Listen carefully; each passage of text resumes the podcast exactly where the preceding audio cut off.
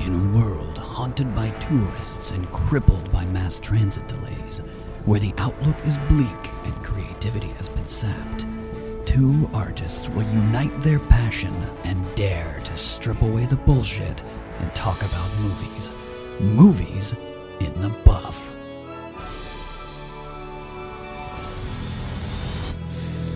I never did introduce myself. Del Griffith, American Light and Fixture, Director of Sales, Shower Curtain Ring Division.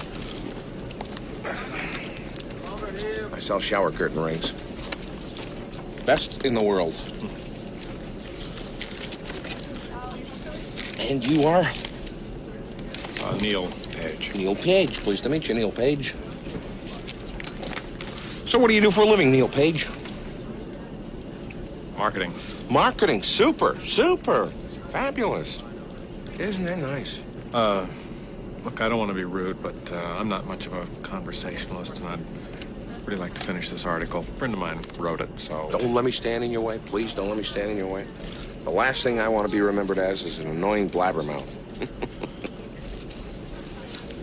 you know, nothing grinds my gears worse than some chowderhead who doesn't know when to keep his big trap shut. If you catch me running off with the mouth, just give me a poke in the chops.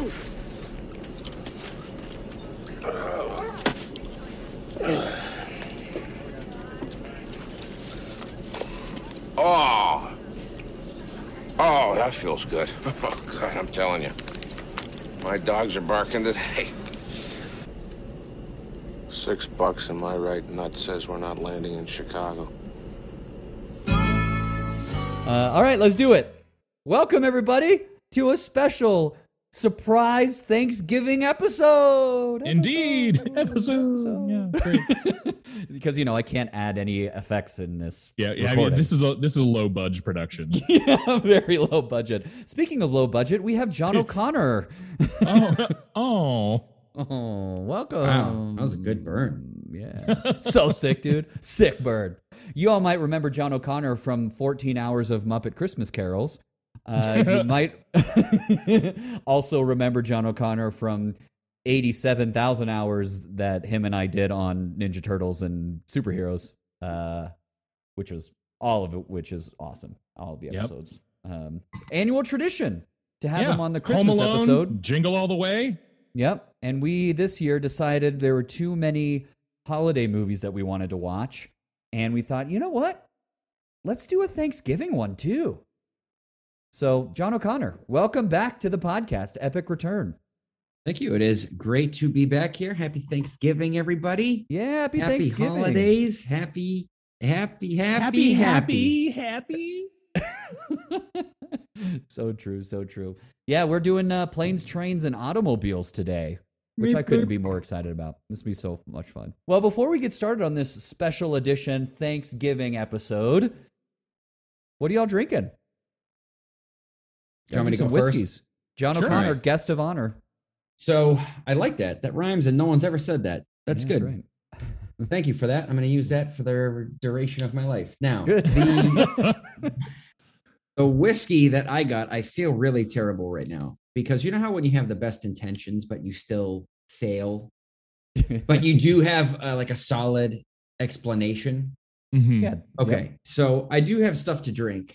Um, I have two things to drink, and I got some whiskey, uh, or so I thought. Oh, Oh no. no. Uh, I went to a bodega, and I would have had to go gone to the liquor store to get whiskey, which is fine. But I was at a bodega that had some, and I thought, oh, great, I'm gonna I'm gonna get that, and just that way I don't have to like go make another trip later. Yeah. And so I got Fireball whiskey, which is, I know literally, and I was going to make a joke about how I was so glad to have the trashiest whiskey you guys had ever had on the show. And I mean Yeah. that sincerely. I know it's the trashiest. Quadruple 10 times down the trashiest. And I wanted to make a whole big joke about it. But while we were getting set up, I was reading the label and I'm like, oh, this is not whiskey.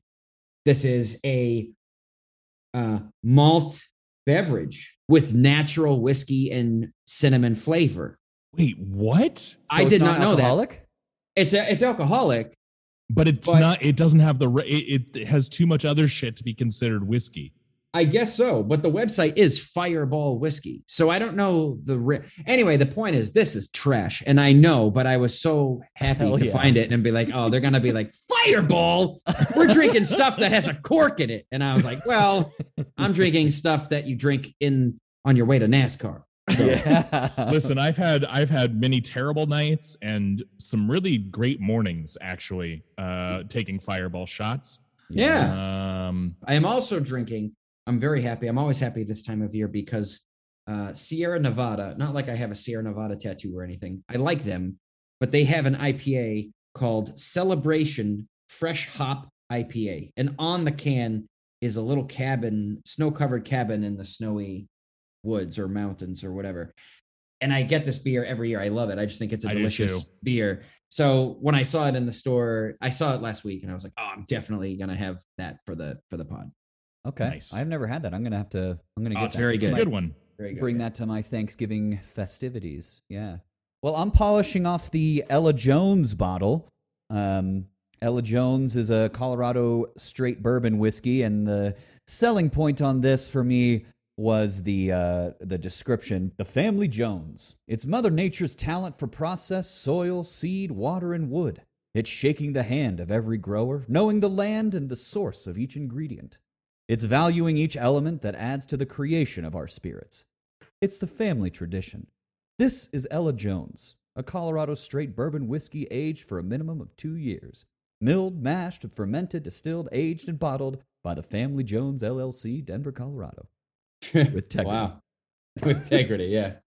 So that's what I'm drinking. It's good. It's a it's a great uh, bourbon. I will absolutely get it again. Uh, not only for the description, but it does taste good. nice. I uh, I'm going back to an old reliable. Um, uh, I have to, I am I'm traveling uh, tomorrow. Uh, hopefully not anything like what this movie is going to be about, but um, I am traveling tomorrow. Uh, and my my thought was like, oh, like take it easy, chill out, like. You don't need to get, you know, you don't need to get drunk or whatever, um, or be careful not to, rather, because it's rare that I'm like, I'm gonna get drunk now in my life. It's normally an accident. Um, I don't know if that's better or worse. uh, but I was like, oh, I'll go with like a, a lighter, easier drinking whiskey because then it doesn't feel in my mind like in the the initial logic was like, oh, like this isn't gonna feel rough or whatever. Like it's not. It's it's it's it's not an it's not effortful. Um, but then I realized because it is an Irish whiskey, it is really easy to drink, and I'm now at risk of having multiple over the course of the next couple hours. Um, so I'll probably have to take a water break in between, refill. Uh, but also, it's Tullamore I think I've had it on this podcast before. It's a, a, a distillery I've been to in Ireland. I love it. Um, it's not a fancy whiskey at all. It's a it's a pretty pretty cheap whiskey, uh, but I do love it. Um, the bottle is also about the size of a baby. yeah. yes, it is. um, so I will not be finishing it tonight, but I hmm. will be drinking probably at least a couple. Yeah, well, good. Well, everybody, happy Thanksgiving. Virtual cheers. Cheers. Cheers, everybody. John O'Connor just sipped his fireball and then thought about it for a second and then just nodded. Yeah, And not I- only did I nod, I looked at it and nodded. Yeah, right. he like looked up, looked back, nodded. It was like, is this a fine wine that you're drinking right now? Uh, so, as of the time of this recording, which is the weekend before Thanksgiving, Planes, Trains, and Automobiles was not streaming any place that I could find. So, there's that information. Nope.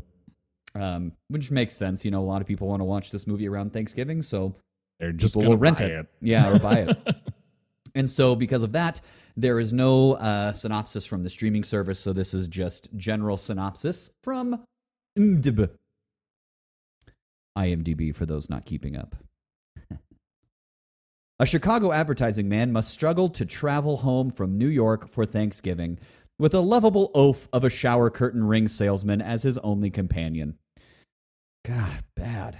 yeah, people need to learn to filter themselves. Yeah. Uh, Yeah. They're like, maybe I shouldn't be writing movie synopses. yeah, right. So I kind of wanted to start this podcast off because, you know, I feel like when we, you know, Brett and I have done a couple of comedies on this podcast before. You know, we've done, you know, specifically The Jerk and This is Spinal Tap as a double feature. Was it a double feature? I think it was a double feature. yeah, I think so. Um, and you know, at some point, similar to like an action movie or whatever, the the like it's it's just two people in a room telling more jokes and more jokes and more jokes. And so to add some, I don't know, uh, color commentary to this type of thing, I I don't know, I Some just kind of panache. some panache, some variation. Uh, I thought it'd be kind of fun to just be like, do tell our worst holiday travel story. Oh yeah, Kick it off. So, sure. Brett, you're traveling tomorrow. Hopefully, this tomorrow won't be your worst one. But what is? Do you have one off? Yeah, I'm traveling tomorrow on the same airline, going to the same place. Yeah. Um, so this was when I was younger. Um, I, I it's not my mo- it's not my personal worst, but it is one that I remember as being like, hmm. My, my mom feels really seems really stressed out right now. this is not a good experience. um because i mean i personally have had things where i've gotten stuck in ice storms and i flying back for our graduate school showcase i got i had had to sleep that spend the night in jfk um and and delta was like here's seven dollars for dinner i was like because it in, uh, yeah it, Infuriating. yeah it was really really frustrating. But the one that the one that is most vivid in my mind uh, actually also involves the city of chicago. Um we uh my mom my brother and i were flying um i think we were flying back to kansas city or to cleveland. I can't remember um but it was it was at the holiday time. There was a ton of ton of snow winter and flying sh- through chicago is never a good choice. Um, but sometimes you have to when you live in the Midwest because it's Chicago and it's the second busiest airport in the country. Um, but so we we I, I think it was when we were going to Cleveland because uh, when we left Kansas, we they we got on board, all like we are fine, yada yada yada. They they they they pull they pull the plane back, and then we sit on the tarmac for like 45 minutes because of a scheduling thing. Um like the, some other plane had a mechanical function. We were last in line or we were having a mechanical function. I don't know. Um but it was like 45 minutes or an hour that we were just sitting on the tarmac. Um we finally got off uh or you know f- finally took off and in the middle of the flight um the the the the, the aircraft team um, came through and started handing people boarding passes for their um, for their connections because they were going to miss their connection. Um, so anybody that was going to miss their connection, they just rebooked them on the next available flight and handed them their new boarding passes. Well, our connection fell outside of that parameter by like five minutes because uh, so we didn't fall into that auto search that they ran of us definitely missing our connection because we were going to touch down at 11:05 and our plane left at 11:10 or whatever. Um, and so I remember, I remember as we landed in O'Hare, my mom turning to me. I was like 10 at the time. Um, and this is, I mean, this is the 90s. Kids, you know, a lot more freedom, um, a lot more, you know, it, it- this would, my mom would never do this today, but it was the 90s and whatever. Yeah. But I remember her turning to me on the plane and being like, when we land and you get outside, you need to run to this gate. Uh, because she is, I mean, my brother's four years younger than I am. He's a small kid. She's got our carry on bags, like, and she's not running with him. Um, and it's O'Hare, uh, which right. is shaped like a spider web if you've ever been to O'Hare and can be kind of confusing. But I knew that I needed to get to gate C58 or whatever, and we landed at gate D12.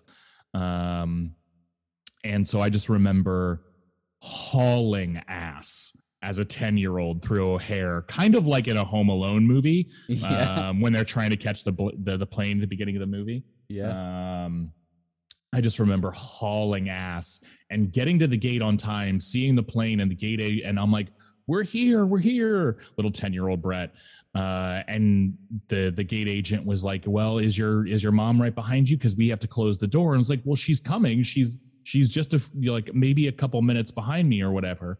Um, and she goes, "I'm sorry, we have to close the door." Uh, and so then they closed the door to the aircraft. And then my mom showed up after they closed the door. And I recognize that there are safety things and checks they have to do, and they can't reopen the door once it's closed. And but we sat there and watched the plane sit there at the end of the at the end of the thing for like 15 fucking minutes. Um, and then uh, my mom proceeded to then lay into the or or express our frustrations with the gate agent. Uh, maybe lay into is not generous, but uh, yeah. And so then they we we finally got rebooked um, on a different flight, and then coming back, there was just more of that nonsense where we we missed a plane because of weather and got redirected and rerouted, and eventually they put us um they put us in first class. We we uh, we had like four legs of this trip there and back and three of them we flew in first class because they united handled the the the, the details so wrong. But i just man, i just remember hauling ass through o'hare as a kid um and getting to the gate and feeling like i had done what i was supposed to do right. like i made it there i didn't get lost the plane was still there Door's I- still open. I, a door was still open. I told them my family was coming. yep. Um, Dude, I gotta give what- it to you. I would have had like a panic attack at 10 years old running through O'Hare Airport, like with my flight on the line. I can't, but good for you, man. I would have just broken I- down I in mean- tears and been like, ah! I don't know what to do. I, Yeah. yeah, no, I, I think like from a 10 year old perspective, I think it was kind of like a, it, it was one, a challenge, not a challenge, like, it, or it wasn't a challenge for me to do it. Um, but it was like, A competition, like a game. yeah, it was a competition, right? Like something that I needed to, I needed to do something. Um, let me try to do it type thing. Mhm. Uh, and I was also I uh, I was lucky enough to have flown a lot in my life at that point in time. Um, and and as a kid, like I knew that I know how to follow a fucking sign. If it says G1 to G40, G38's in the, in the middle of that, and I can find my way to that gate. So Travel's just the fucking worst, man. That was my takeaway from this movie. Just like the reason that it, the reason that this movie still works, for in my opinion, and we'll you know come back to Everybody who- the other. Ev- It's so, so relatable. I mean, it's like Yeah. everyone. If there's one thing everyone can relate on, it's like how shitty when when things are going wrong when you're trying to get somewhere then everything goes wrong you know mm-hmm. and the movie was based on a real experience that john hughes had where he was trying to get from new york to chicago and he had to fly to kansas because of weather and it took him five days to get back to chicago so it's Wow. like it's all comes from truth you know That's crazy. I'll say mine, you know, mine's not too too long, and it's not necessarily the fault of airlines, but it's more just like holiday travel. Um, it was when we were in grad school and we were doing the Henrys, uh, Henry four and Henry five in rep, and so we had to rehearse through the holidays.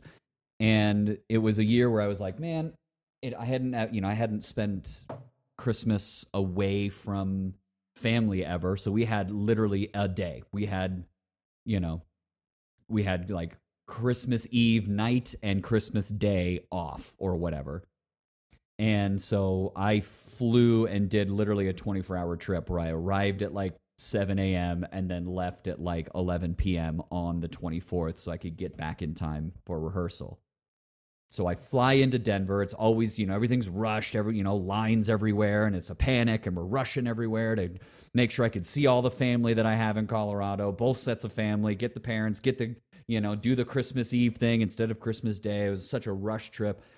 Force in this huge, like, Christmas dinner that we normally would have on Christmas Day, but did on the 24th.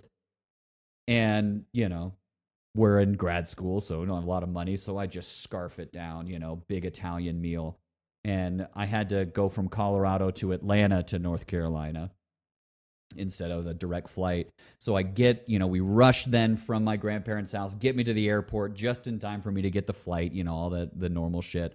I get on the flight, I finally sit down and go, "Hmm, man, I don't feel ooh, I don't feel good at all. And it was stomach bubbly things and the plane was just like starting to take off and it's the long leg from Denver to Atlanta.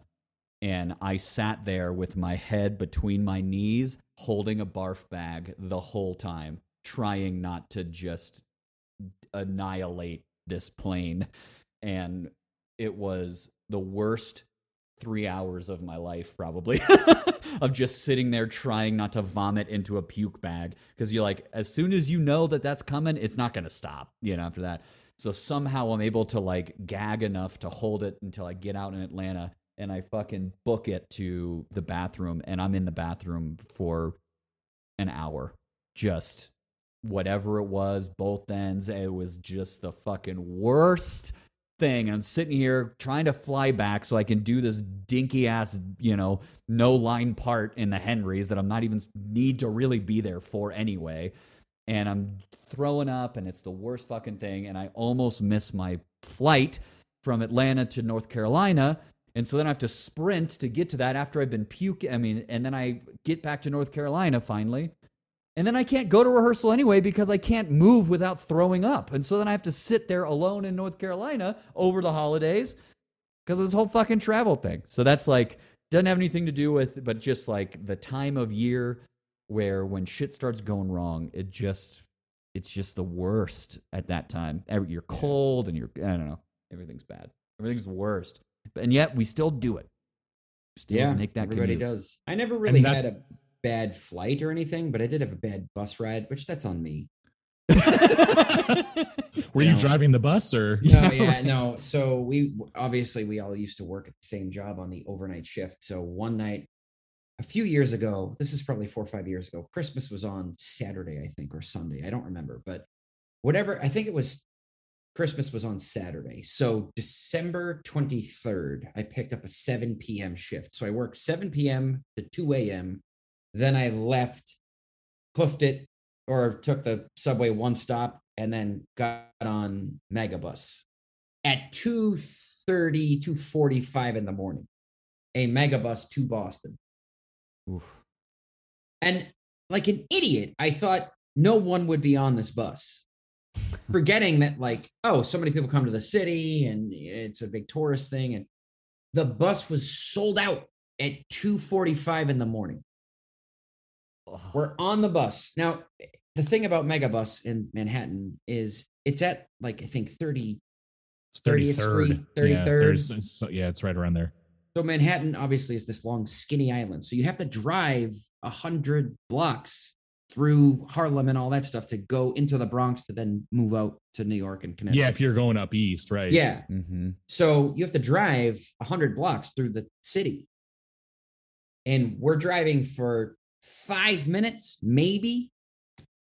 The girl in the seat behind me, in the seat behind me, throws up all over the place. Ah.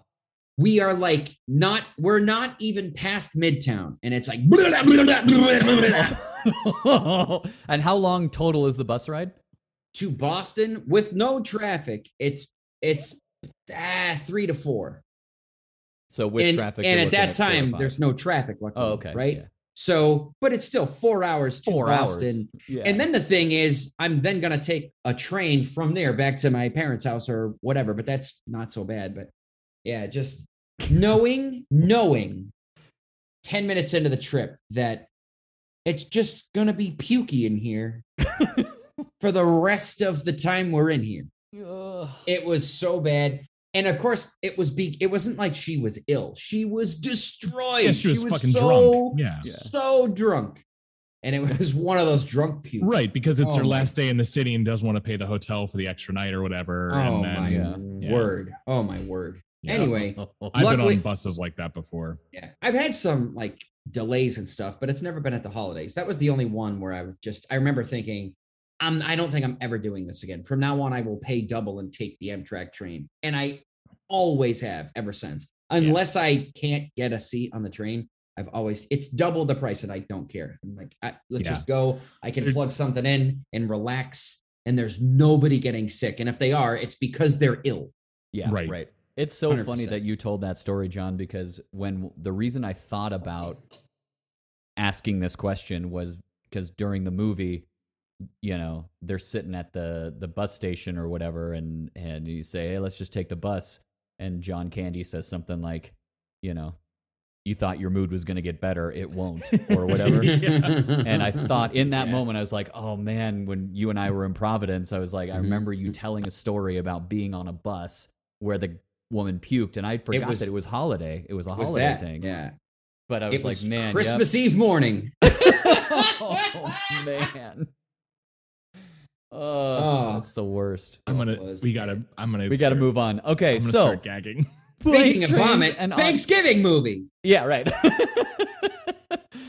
uh, so I've been kind of, you know, on this season interested in how movies start, John, just to fill you in. So just starting at the very beginning, a very good place to start.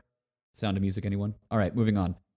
It's kind of cool, uh, you know. It's it's pretty straightforward intro and entry intro to this movie. You know, nothing like crazy or anything. You know, we I, I think the the fun part for me was just hearing the the sound effects of of the planes, the trains, and the automobiles. Um, you know, engines and whatnot. And you're sort of like, all right, cool. So you know, this entry into this world is going to be about travel. It's going to be something about travel. I mean, clearly we know at this point, but you know, looking at it Yeah, from a first time viewer, if you if you walk into this movie in 1987 and to a movie titled Planes, Trains, and Automobiles, and you're surprised. I feel like you need to have a really deep self-reflection. look, there was some weird shit in the '80s. Uh, you know, I'm not gonna not gonna judge. You know what I was know? pissed about? No boats. No boats. I know, right? Well, No boats. there is going to be a sequel or a sequel. I don't know if it's a sequel, but a remake um, of Planes, Trains, and Automobiles starring Will Smith and Kevin Hart. Yeah. So maybe they will get on a Yeah. boat. Boats, scooters, and paragliders. Yeah, They- right. I really did as I was surprised by the simplicity of the of the intro. Just the sounds, you know, that you, you hear some sounds of cars and whatever, planes and stuff, and then you the words, it's an animation and they rip across the screen and it's so mm-hmm. huge. Mm. Yeah. The, the text, the font is so humongous that you only get like two or three letters at a time as it flies across the screen. It's pretty cool. I, I really I made a note about that and I was like, oh, this is that's kind of fun. I wasn't anticipating anything like that. It was Yeah. it was not like any intro to a movie I'd ever seen. Yeah. Yeah, I'd say in general, I was I I was surprised at at how you know this is again really not meant to be a pun, and I I would claim it if it were, but how much it moves, the pacing of this movie, like it really does just like the title zooms across and then we're going, you know, like there it it it is a fast and furious and tight 90 minutes under 90 and um you know i think that was you know you, the we, we first see it goes like it says new york two days before thanksgiving and you Mhm. know all three of us know that we're just like oh boy Uh, yeah, I that whole thing, I loved the opening, the entire opening sequence. I thought it was amazing. And I loved how the animation goes by New York two days before Thanksgiving, like you said. We've been here. We know what that's like. That is a disaster. oh my God. disaster. it's the, The, idea of it. I live here, and the idea Yeah. of having to be there during it. I'm like, ah, I don't want Yeah. to leave my apartment. And I love the shots here in a row because you get that shot. It's like New York, day before, two days before Thanksgiving, and you get that. It's like a menacing looking building. This giant. Uh, it looked like a like a fortress almost. Like this. It's like staring down at you like a gargoyle. Mm, And then the next shot is the the super fancy watch. yeah And it's I love that because it's like, what time is it? Oh man, it's getting it's getting late. And I love how fancy his watch is because it's it's such a reflection of who he is, what he's used to, how how What he nice his, how ni- and how nice his life is. Yeah. You know, he's used to comfort. If a guy has this watch, he's, he's doing pretty well for himself. yeah right And he is about to be so uncomfortable for so long. for literally the next 86 minutes yeah. And I love the boardroom where they just have to sit in silence while some schmuck makes a decision yeah I love the whole thing where they're just sitting there quiet. And then the guy finally comes around like he's gonna say something. It's like a what is it like? A, it's a two minute thing, It's like maybe. two minutes. Probably, yeah. And then he just as you think he's about to say something, he sits back, puts his glasses on, and picks up the photo Yeah. again. I thought it was an outstanding. Oh, it's great. And then you because you oh, oh man, you know they're like worried about getting their flights. And you know that he knows that they're not from the New York office. They're the Chicago ad guys that came in to do this presentation, but he's the New York guy and even when he leaves, he's going to get in his private car to the helipad that's going to then take him to fucking Connecticut, The. Hamptons or whatever. Uh, yeah. yeah, exactly.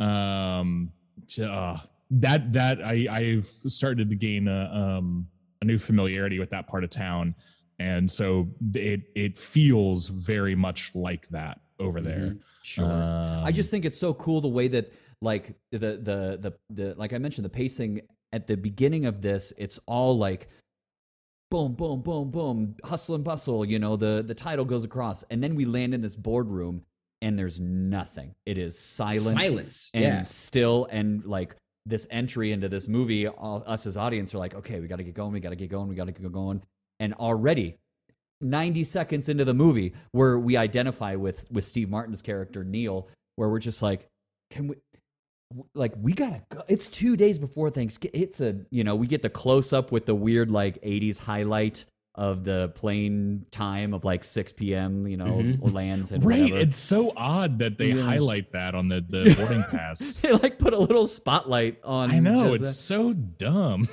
yeah One thing it I really wanted to say before we go too much further, I was shocked to learn I had never seen this film before at this time. what what? I'd never, yeah, I'd never seen. you've it. never seen this No, I had I didn't seen this know movie. that. Me Yeah. either. Okay, hold the phone then. What's your general like? Did you enjoy your movie? Like, did you Oh enjoy yeah, watching? I did. Okay. I was very shocked because I know John Hughes and I know that he had this giant body of work, including Home Alone, and like, which is one of my favorites. But yeah. I was shocked because in my mind, John Hughes is a family film director. Uh-huh. And even though there's not that much in this film to push it into the rating, it's got an R rating. Yeah, because of one scene. Uh, well, I, I was gonna say there's a scene where they're taking a cab later. We'll get into it, and they're the guy driving the cab has he's a weirdo and he's got all nudie pics like up That's in the cab that they're That's driving. true. Yeah. So aside from that, and aside from the scene where later Steve Martin is losing his mind, there's nothing in this movie Yeah. that would make it rated R. It's literally like you said that one scene, and then if they had a different shot in the cab, it would have been fine. Yeah. Right. Yeah. Right. Yeah. I was shocked that this was less rated R. fucks. Right, or a few less fucks. Yeah, it was really interesting. So after watching this, because I've seen this movie a, a bunch of times, and um, so because of that, and because I never owned it, I was able to see some of the special features. That's really where I'm going with this, and it was really interesting. Kind of still just talking about this ratings and everything. Watching these, they they did like there was like a 10 minute interview with Steve Martin, John Candy, and John Hughes, and then a moderator, and then like an audience full of you know reporters or whatever. And you know this would have been filmed as part of their press conf press, press uh what's it called? Press tour or whatever. And so it would have been around 88 87 88 when the movie came out right? Probably in 87 It was 87. It was Yeah, it came out in Thanksgiving of '87. yeah so they would have done that i don't know when this interview took place if it was in january of 88 or if it was before the movie came out. But the questions that the that the audience was asking was really really like illuminating. That was just like a, a cut of where society's thoughts were at that time. So number one the audience member asked so and like super super uh endearing uh, not endearingly what's the what's the word um Earnestly. earnestly yeah super earnest just like so are you worried that people are going to be offended by the amount of language in this movie and you're looking at Steve Martin sitting up there and John Candy and Steve and they handle it like pros or whatever, but they were just like, well, you know that that scene where he says literally 18 fucks in less than a minute. It's so fucking great. It's hilarious, right? And he said, well, you know, the reason that we haven't had any bad feedback on that scene because it is it stems from the character's truth. Like at this mm-hmm. point, this is his breaking point, you know, and so it would happen that way, and it, you know, whatever. So we don't find any, you know, we don't feel like it's super obscene that they say fuck that many times, and so just such an interesting point. Based on what you said, John O'Connor, it, and it's so true. Without that one scene and a different thing on Doobie's cabs or whatever, Mhm. this is a PG movie. There's nothing Yeah. else really, you know. It there. is. I There's mean, nothing else scandalous. I don't think they even have like a bitch or a shit, or they might say shit twice or something. Well, and there's the the you know hotel room where they they do make a couple of you know gay jokes and that kind of thing. Sure, that yeah, that yeah. a little more raunchy, but you know, yeah, nothing nothing really at R rating. And that was another thing when in that interview, another audience member said, "Hey, John, how did you find the? How did you choose to cast Steve Martin and and John Candy? Because there's that one scene in the hotel room, and I just don't know of a lot of actors who would actually do that." And you're like, "What is happening right now?" like you then know? you don't know a lot of actors, buddy. Yeah, right. And actually, John Hughes kind of was like, "Well, that's why I casted these two actors," kind of like said that same kind of thing. But yeah, it was just a really interesting uh, uh, viewpoint into where society was at when this movie comes out. You know, because also John Hughes, John Hughes had. Sorry, I'm rambling like crazy. John Hughes had a an unbelievable run in the 80s. He was a great filmmaker. Like he Yeah. was really good at what he did, man. Very, Yeah. very good. Yeah. There's no doubt about it. Yeah, I I I have nothing to add. I I've never heard I- somebody be like, John Hughes sucks. Because because the entire room would just be like, why don't you leave and never like- come back? yeah, please stop. you don't like Home. Alone? Get out of my life and Yeah. never text me, call me. I'm gonna block you. and all the like Chevy Chase Lampoon vac- vacation Yeah. movies too. He did, you know, like he he's he really did have an illustrious career. And I think what's what's so cool about John Hughes, and I mentioned this a little bit earlier on this on this episode, is the reason that he works so well and the reason that his movies are still so beloved is that they all still stem from truth, Right. you know, and are so relatable. All right, I'm going to be done talking for the rest of the podcast. It's your guys' turn. Yeah, no, I uh, like I, this. This did like you like you said earlier. This movie moves at a, at a pretty incredible clip. We we are we are into the the bullshit of trying to fly home within a few minutes, right? Because he's out of the ad agency finally. Um, he catches the elevator. Um, his fucking snide ass friends like, why don't you take the eight o'clock with me? You're never gonna make the six o'clock. Um, Yeah, and the it shot of his head right as the elevator. You're never gonna see you on the eight. Yeah, right, exactly. Yeah. Um, and then he has a foot race with Kevin Bacon down Park Yeah. Avenue. and I When have to Kevin say- Bacon came into this. I was like, "What? Kevin Bacon?" Yeah, right. Oh, yeah. This is this just like immediately starts off into the uh, immediately recognizable, though maybe less so now, um, especially for people that are younger than us. This jockeying to get a cab at a high time, like trying to find your way to the airport when you're crunched for time, especially in a city. In Um, late 80s New York, oh yeah, right. where everybody, yeah, it, which Ex- was I never came here in the 80s. All I, know is born. every video game, every comic book was based on living in New York City and beating up bad guys. Yeah. That was like Right, yeah. every. I Right, thought New New- York City was just full of bad guys. yeah, Fucking And you had to Tim Burton just- Batman's man. That's and what it, it, it, was. it largely it largely was. New was, York was not a very nice place for a long time. Yeah. Um, I mean, it still is can be rough in certain areas, but it's largely much been different. corporatized.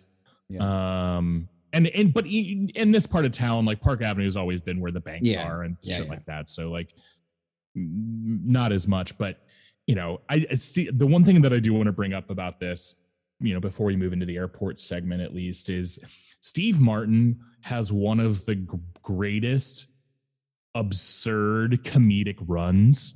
He runs like a cartoon character Yes. yeah. um like knees knees to the chin arms are always flailing with the bag and the coat he's always shaking his head and screaming in every movie in every movie he runs in he runs this way and it's one of those choices where you look at it in isolation you're like wow that like nobody does that and then you like stick with a movie with steve martin for 25 minutes you're like oh no this this motherfucker runs like that Yep. uh, and and he's so such an absurd human being uh, in most of his movies that it can hold uh, a, a choice like that. And just watching him run after this cab is so uh, so funny, and just every every time. And the thing is, I don't know, I don't know if it makes it less, if it makes it more funny. But he does it's not like you know because a lot of times the gag is like oh this person has 17 pieces of luggage and they're always struggling with the luggage and figuring out how to move with the lu- he's got a briefcase and a s- and a, a garment bag Yeah. Mhm. um like he flew in this morning and was Mhm. going to fly back tonight he wasn't staying anywhere he flew in this morning did the presentation fly back tonight um because this is pre-email Yeah. this Right. could have all been done over email or zoom yeah. Right. um, which is another thing like the, the the totally analog nature of this movie yes. and, and it, like you know i sound like a millennial saying that and i i am but it is really stark Yeah. how different this movie plays out in 2021 right yeah. Hundred right. percent. Yeah. I had And that I- with the sorry, John, to just finish off of that. Yeah. I had that same note when they're all waiting in line at the payphone. And you're like, wow, what a what a different world than today when everyone's calling on their cell phones. It still had the same result. They're all book hotels are all booked up, but I'm not having to wait in line on a first come, first serve basis of who can get to the fucking payphone first. Right. You know? Yeah. And if there were a payphone, you'd be like, I'm not touching that. Yeah. exactly Ugh. Somebody else's phone. Yeah. Right. no Exactly. chance Yeah, I could freaking and- just use my Hilton app to like see Yeah. what's booked or whatever. Like, what a Right. different world. Yeah, yeah. And I do think it's kind of fun with the like, you know, having lived in New York and and you know, you you all know how that how that is, where you you you kind of develop weird short term relationships with people. Like Mhm. when you're walking to work or whatever, and you're like, both of you are yeah Are the guy the that's one always on it. your subway train Yeah, Yeah, right, yeah, right. yeah, or yeah, even yeah. like there's the guy that you like, you know, you had to shove him out of the way in order to get into the train so you can make it on work on time. And Yeah. then like the train pulls out and you like lock eyes and you're like, oh shit, sorry, buddy. Okay, I'll never see you again. You know. So I think that's a kind of a cool thing. alternatively you shove him and then you get on the train and then he still makes the train Yeah. yeah. and then you're in the same fucking car and you're just like mm-hmm. i i Yeah, but- committed a crime against humanity and But I that's when you uh, have to look at that guy and go, listen, I wanted to make the train. I didn't think you were going to make the train. And I was, and I was behind you. So if you weren't going to make the train, I wasn't going to make the train. And if one of us can make the train, one of us should make the train. but then out of sheer chance, you also made the train. So this is really on you. yeah. right this is your fault Yeah.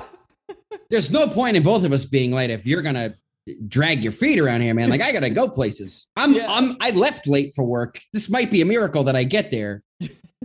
but you're like moseying. Moseying is not the way to move through the subway tunnel. no Moseying. Yeah. you don't have to rush you just have to move with intention Yes. Yeah, right, right. Oh man. Yeah, that was fun. That was a fun uh that was a fun opening and you know, I also love the little you know, he Steve Martin ends up getting to the cab and then pays off another guy that's like, "Well, a guy who'd pay 50 surely would pay 75." Yeah.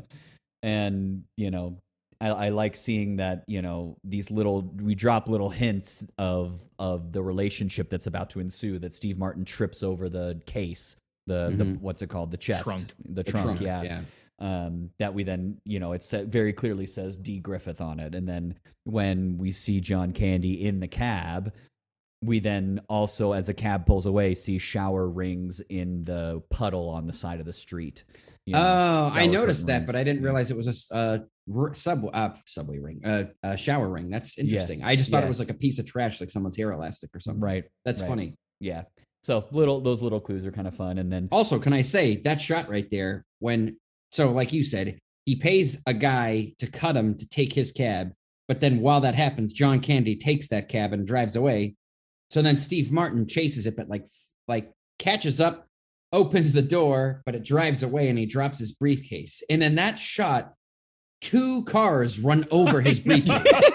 yeah, two. The Yep. cab that he drops the like the cab John Candy is in runs it over, Yeah. I think. Yeah. And Yep. then the next one behind it also runs it over. yeah, Amazing. It was either the best stunt work ever or Oh, it absolutely sheer, was. sheer no, luck. it absolutely was because Yeah, you can was planned, see yeah. you can see the wheels turn. The second to cab hit aims the for it, br- yeah, right? Yeah, Yeah. aims for it, which makes it funnier to me that you can like see that that dude's like, fuck that guy, That's and a like, classic New York. Like, fuck Yeah. your briefcase. yeah, right.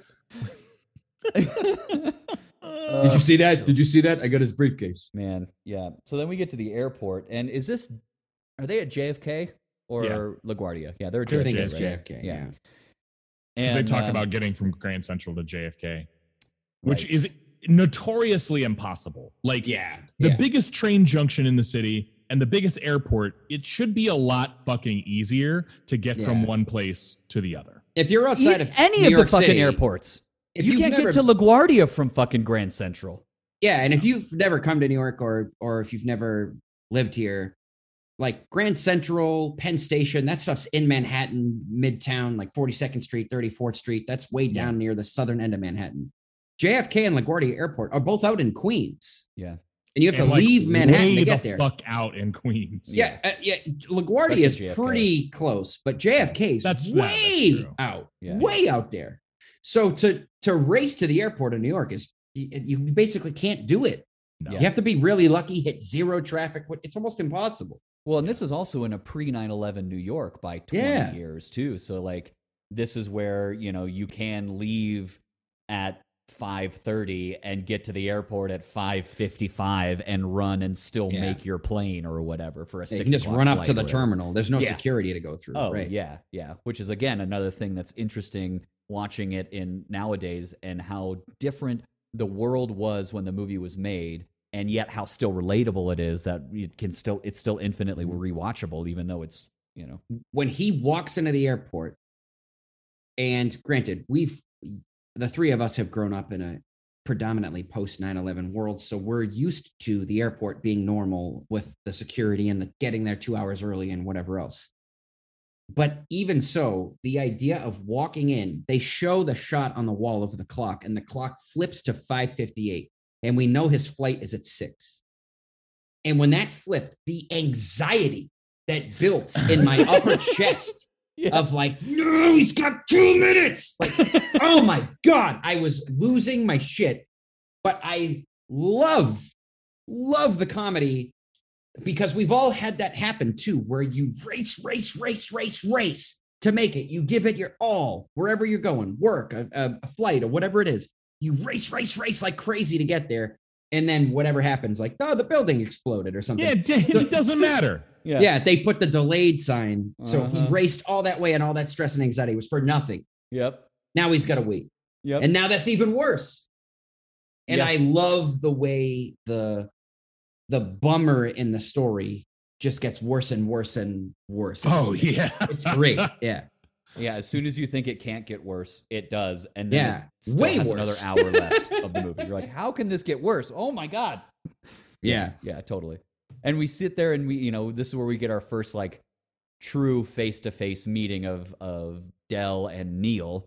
And I fucking love there's some some of this I don't love in the movie, but this instance I do. The the like flashback flash memory of recognition that Steve Martin has of John Candy and the face. Yeah that that that Del has where Steve Martin's like "Ah, I've seen you before and then you see that flash and it's just you know like classic John Candy. Ah, you Can know? I, I just it, Uh, you're 100 because it's a different shot than what we saw earlier in the movie Yes, it's the Which is one love. Steve Martin saw, not the Ex- one that we saw. Right. exactly yes exactly fucking love it yeah And I love that it's so funny to me that in this movie, John Candy has a perm. and a mustache too He has a perm and a mustache, but Yep. mostly a perm. yeah Mostly. perm. yep yep his character oh, design God bless the 1980s. God D- I- I- right off the bat, the one thing, like, yeah, they meet each other and, and they they end up in the plane together, right? But I thought it was so their character names just it, it, it- for no reason. I just went these these are perfect character names for these characters. Yeah. Del Griffith and is it Neil Neil Page? Neil Page yeah Neil Page and Del Griffith. What what great names for both of these characters. Yeah. It wasn't John Smith, it wasn't Mike Brown, Neil Page, and Del Griffith. Well, and you know, fucking uh, uh, uh, John Hughes worked in an ad agency before he started writing movies. Like, Ah. so he probably knew a Del Griffith and a Neil Page, or Yeah. a Neil something and a something else Page, or whatever. it was you Del? Page and Neil Griffith. Yeah, probably. Yeah. Yeah. probably. Yeah, totally. I also love um, John Candy being like, "Hey, can I offer you a?" And then he lists off just all these random foods and drinks, like Slurpee. Like Yeah. what? Can I Well, buy I a also- beer? Yeah. I love that he starts whittling backwards. How about a nice hot dog and a beer? No. Yeah. Well, how about just a hot dog? No. Coffee? No. A sandwich? No. You know, he just Soda? yeah, like you're saying. Soda? Ice cream? Milk Slurpee? is one of them. Milk is, milk is remarkable. Milk is so funny, dude. It's like oh. six thirty on a Tuesday. Like Yeah. and it was no to a hot dog and beer and a soda. Milk? milk. For that to be Oh the fourth God. thing you offer someone is yeah, right. Oh man, I there were so many times in this fucking movie where I'm just like, God, I want this movie to be three hours only so that I can just watch these two just riff. Like, I just want to watch all of them riff. I just want to sit with it. I I think the next thing that I you know, the next note I have here is I just I love the the plot device that of all things Del Griffith sells shower curtain rings, and I love on the plane where he goes, "We've ne- we haven't introduced ourselves, Del Griffith," and he goes like, you know, this company, this company, shower curtain division. Nice to meet you, or whatever he said. and it's just perfect. and I love that he has a wallet just for the sh- mini shower, like mini versions of the shower rings to show you. Right, you think he's gonna pull out a business card and he pulls out Yeah. a, a sample. And I love that he's absent-mindedly, loudly chewing gum. Oh my god, yeah. I mean, they hit all of the stereotypes of a horrible like plane passenger next to you. Like the guy that just won't shut up when when they like takes off his shoes and you're like, "Oh man, that guy." But then he takes off his socks. And you're like, "Fucking what?" And, he, And then- not only does he do it, sorry, go ahead. Go ahead. No, no, you say. it. Go ahead. Yeah, we're going to say the same he's thing. He's not just doing it, but then he's like reveling in it. yeah. Oh, it feels so good. Yeah. Ah, my Ah, these are- cookies. Yeah, Yeah, exactly. Yeah. My dogs are barking. He says. Yeah. Oh my dog. Yeah. Right. Right. And I and it's so like God. I know this is going to come up at some point in this podcast. I'm just going to say it now. I the loss of John Candy is up there with the loss of Robin Williams for me. Of just like what you know the, the the type of person he was and the and how much of himself he brought to the characters and and you know these absurd ridiculous crazy characters and yet like you're the most annoying person I've ever seen and I still want to hug you. Like I just love this guy so much. And this is even before the bottom drops out and you realize like all these other kind of serious moments that he has. And I just you know the the fact that like even in this absurd moment where you're going oh the dogs are barking or whatever it still comes from a truthful place where you're like that yeah that guy would say that. That's not out of the realm of possibilities. And we already know he's kind of off, quote unquote, because the interaction he has with Steve Martin, Steve Martin tells him, Yeah, I do know you.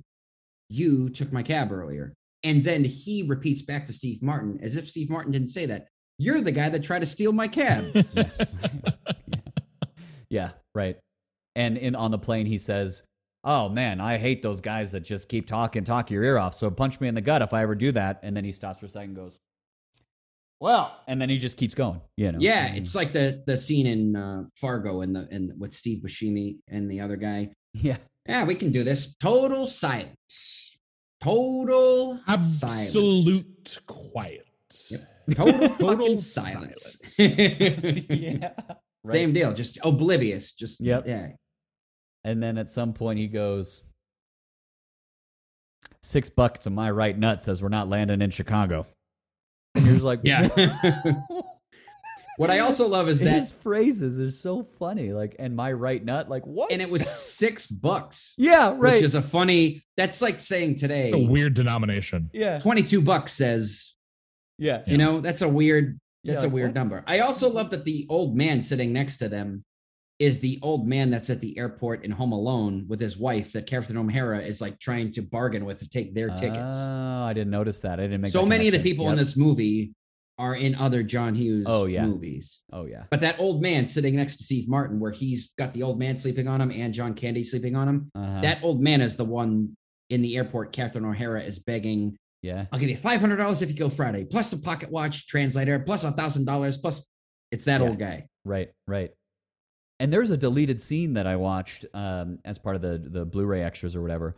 Uh, that would happen right at this moment too, where it's they're on the plane and the food gets served, and Steve Martin gets a burnt ass like lasagna. and um and and Del Griffiths is like, "Oh yeah, I always order ahead. I always say on, on this airline I get the salad because on this airline it's it's you know fish salad. It's really good. On you if I'm flying United, the kitty meal because it's a hot dog and a and a and a glass of milk or whatever it is. And he lists off like all the airlines and the different meals that he orders on the different airlines. And meanwhile, Steve Martin's just trying to get his plastic fork into this like hard ass Salisbury lasagna. steak or whatever. Yeah. Yeah. yeah. And he Which is also funny. Sorry, go ahead. Go ahead. no, I just say he, he goes to John Candy goes, "What do you think that is?" And he's like, "Well, that's a lasagna." But because we're delayed so much, they kept putting it in the microwave over and over and over until now you're left with what that is. And Steve Martin just goes "Ah," and sits back. And then John Candy goes, Well, if you're not going to eat it, and then grabs it. and then he looks to the old guy and goes, Hey, this guy's not going to want the roll. Do you want the roll? And the guy goes, Yeah, we're in the air. And John Candy goes, No, do you want the roll? And he, like, another misunderstanding of something else. And goes, Okay, fine, I'll take the roll. And then John Candy reaches over for the brownie and goes, "Ah, I'll take the brownie. And Steve Martin goes, No, I want the brownie. And he, like, finally gets his fork and gets ready to eat.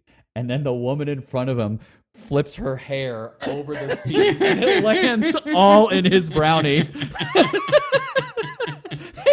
Without missing a beat, John Candy goes something like, Well, I guess you don't want that brownie now, do you?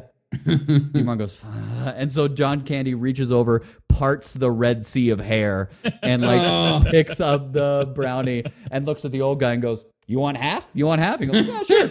Rips half off. He goes, "I'll give you the bigger piece," and then, and then it like cuts to the next scene. But it's like a wonderful scene, wonderful scene that was cut. That's great. Yeah, It's funny too because airport airline food being notoriously terrible, you're already anticipating something bad, but not that bad. right.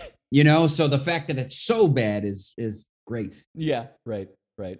Uh, it's so funny. It's so funny. And you know, we mentioned it already, but just the, all of all of Del Griffith's character design, like the different costumes that he's in, it's it's easy in a movie like this that is more based in reality. You know, of course, it's you know, uh, you know, ratcheted up and and exaggerated, but the characters are more or less living in the world we live in. It's it's it's more difficult to look at the design features and have a comment on them. But I think like all of the costuming, like you mentioned, the perm of his hair is perfect for Del. And also, like, you know, when at some point he gets like a red cardigan and a bow tie, and you're like, what? You know, I just, I think his whole design, all of the costumes he's in, the, the big blue puffy coat with the big red gloves, like, it's just awesome. It just fits. You're like, yeah, that's exactly what this guy would wear. I could picture Del going to a fucking Marshalls and being like, ah, you like this coat? And like having a conversation, be like, oh, I like this coat. Oh, you look good. And then he buys it. You know, like I, I don't, I think it's great. Yeah, I thought his design. I actually, since I've never seen the movie, in the beginning, I thought Del was a. Uh, excuse me. He's obviously some kind of a con man to a degree, right? But he having the red gloves on, I thought that was uh, like a, a foreshadow of some kind, as if he were red-handed. Mm. You know, as if later he were going to steal something. And then they allude to it a few times, and it turns out it was never him. It was it, whatever happens in the story was an honest mistake. But Yeah. I thought for sure he was going to maybe rob Steve Martin or or con him out of his money. Well, he because Steve Martin's does. paying for everything. he does use knowingly use Steve Martin's credit card to get the the um rental car. The rental car, Yes. yeah. blowing Yes. up. Yeah, yeah. Um, cool. So they land in fucking Wichita. That's that payphone line, payphone scene, which I mentioned earlier, and and you know we we head over to Doobie's Taxeria. Yes, Doobie's Taxeria. I thought this was such a funny scene. You know, Neil, I mean, uh, uh, Dale Griffith telling Steve Martin, Oh, don't worry, I got a room. When you called your family, I called the hotel. We're going to get a room. It's over here. I know a guy. He owes me a favor. And now they're in this sexy thunder cab. it's a red classic car, Can we start a band? hot rod style. oh my god. and it's like the music is blaring. There's a weird light inside of it almost, and it's all red. It's red and it looks dangerous. And I love that the guy, hydraulics. yeah, Yeah. hydraulics. There's naked women hanging up everywhere. The guy driving the cab has slick back hair, and he looks over his shoulder at them like, and he winks at him like, and then he Yeah. keeps driving. And Uh-huh. he's another guy, another John Hughes guy. He's Yeah. Sergeant Balzac in Home Alone. Yep. Right. Yep. Yep. I also love how in all of these different scenarios throughout the entire movie that we we get a an, an a, shot or of or whatever of John Candy and how Del is surviving in these circumstances and then immediate contrast and juxtaposition with how Neil Page and Steve Martin are is dealing with this. Right. And like so in this in this example in the cab it's just like John Candy's like yeah, this is kind of crazy, right? And Steve Martin's just like uh, that I don't want to touch anything. This is the worst. I can't believe I'm here, you know, and it just keeps I'm getting serving. a hotel in Wichita yeah. with a stranger. for the Yeah. stranger. In this w- w- like and, and then also they're like so like do you know where you're going because we're on this back road and it's right off the highway and you know clearly he's conning him out of money or whatever. So like you know just another another like And th- really the deal is Del knows that guy, right? Or this guy owes him. That's Yeah, what he think says. Yeah. Yeah, Yeah. right. Because Del's Del's that guy is like, oh yeah, I al- he always has a guy. Oh yeah, I got a guy for this. I got a guy there. Oh yeah, I got a guy here. You know, He always knows someone that owes him. yeah, right. The shot of the of the taking the wrong credit card is like pretty on the nose and lingers long enough that you're like, hmm, I wonder if this will come up. Is this relevant at all? yeah, right, exactly. I and and now I mean there are so many favorite scenes, but this first hotel scene is one of the all-time greats ever. Yeah, And I love- it's pretty stellar. How we enter into it, and that was the first like first thing I noticed on this watch through of the camera movement in the POV of like we're gonna look around the room, survey, and we we like land on the single bed and keep moving, and then jump back to the single bed like oh Yeah. fuck. you know, and then just all of that awkward conversation of like, And Del looking at him. yeah, Yeah, the, the like, oh, you want to take a shower? no. Oh, no, no, no. I didn't mean with you. I meant like, did you want to shower first? You know? my Yeah. god. yeah, this this whole unfolding of of the the nonsense that happens in the hotel room is uh remarkable. It's remarkable. Mhm. The the whole shower Lotsie with Steve Martin having to dry himself with a washcloth Yeah, right. because he comes out of the shower to realize that Del has used all of the towels to soak up the beer that we then have learned we're sitting on the vibrating bed and have exploded. Uh, Well, before we even get there, he's got soapy eyes and the Yeah. water turns And off. the, the water So he's cuts got off. soap all over his face and the water goes out. And then I, I was on the couch with my eyes squinched closed go, ah. because I didn't want the soap to get in my eyes. Yeah. And then the You know? shower comes back on and it's blazing hot. And he's like, ah, ah, ah, but he still can't see. I mean, classic Steve Martin physical comedy. Like, Right, right, just right. knocking it out of the park. And apparently, stupid, stupid trivia time. Steve Martin got athlete's foot filming that scene because of the Oh. the wet towels and bathroom floor that he kept having to step on over and over to get this the shot. And Yeah, but it anyway, he really gets out of the shower and then comes out into the bed. You know, oh, oh, Yeah. man. And this whole sleeping sequence when he's trying to sleep and John Candy's like, like, and he Oh, goes, it's and then he gets to like the 30th one and he goes, sorry. Yeah.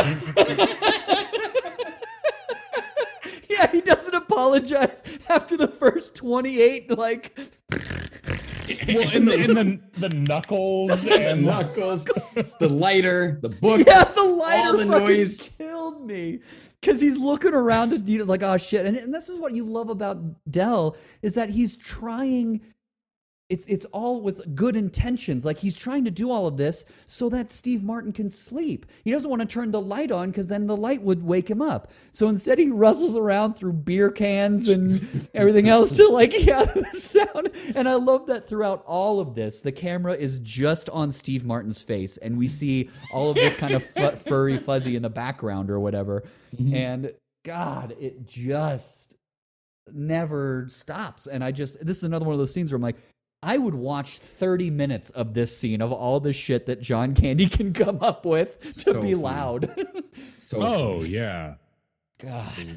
But the look on his face, because they have that shot you're describing where Steve Uh-huh. Martin is in focus and John Candy's behind him out of focus, but you can Yep. hear and still see it all.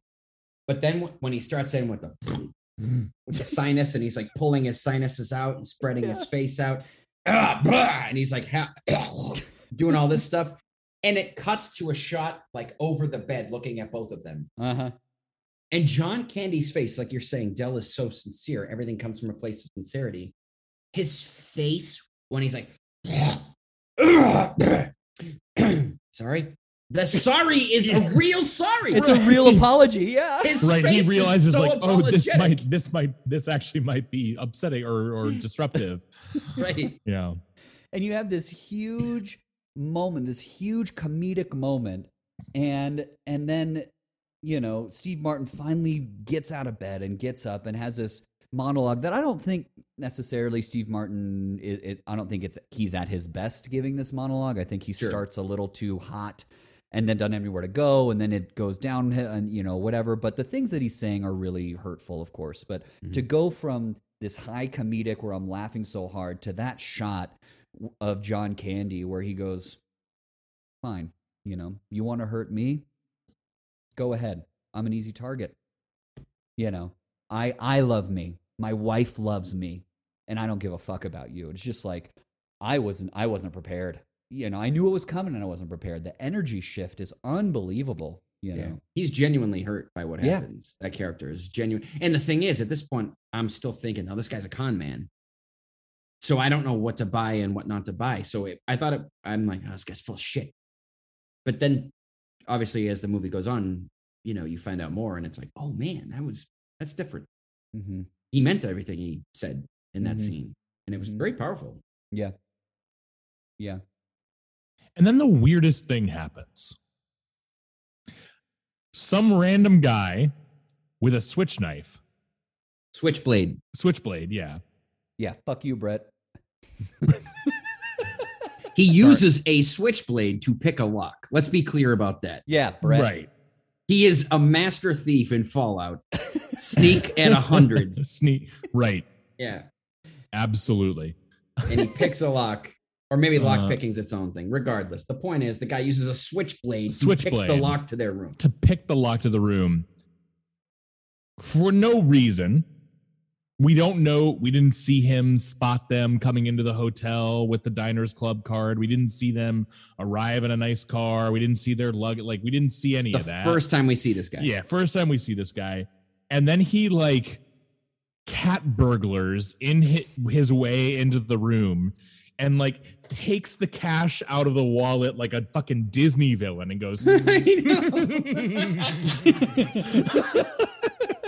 and he folds the wallet up and puts it back. I know, I know, and it like, and then and then never heard from again. yeah right Liter- quite literally a plot device. yep They're Yep. just like has the same number of lines as Kevin Bacon. exactly. Yeah, right He also We- doesn't speak in the movie. right? We have to find a way for these guys to distrust each other. So something has the money has to go missing. It Anybody got a switchblade? it couldn't have been like, oh, somebody dropped their wallet and the cash fell out, or it it Or the wallet just gets um, lost. or yeah, or gets lost, or they put it in a wrong compartment of a bag, or Yeah, you know right. something. I don't know. Uh, it's just the weirdest thing, and like the way the burglar like is in the room and looking at them with the cash. It's so strange. It's really weird, right? It reminds me very much of Steve Buscemi's evil villain character in Monsters Inc. oh yeah, yeah, yeah. yeah, yeah. That, like, The purple the purple lizardy guy, worm like- thing, yeah.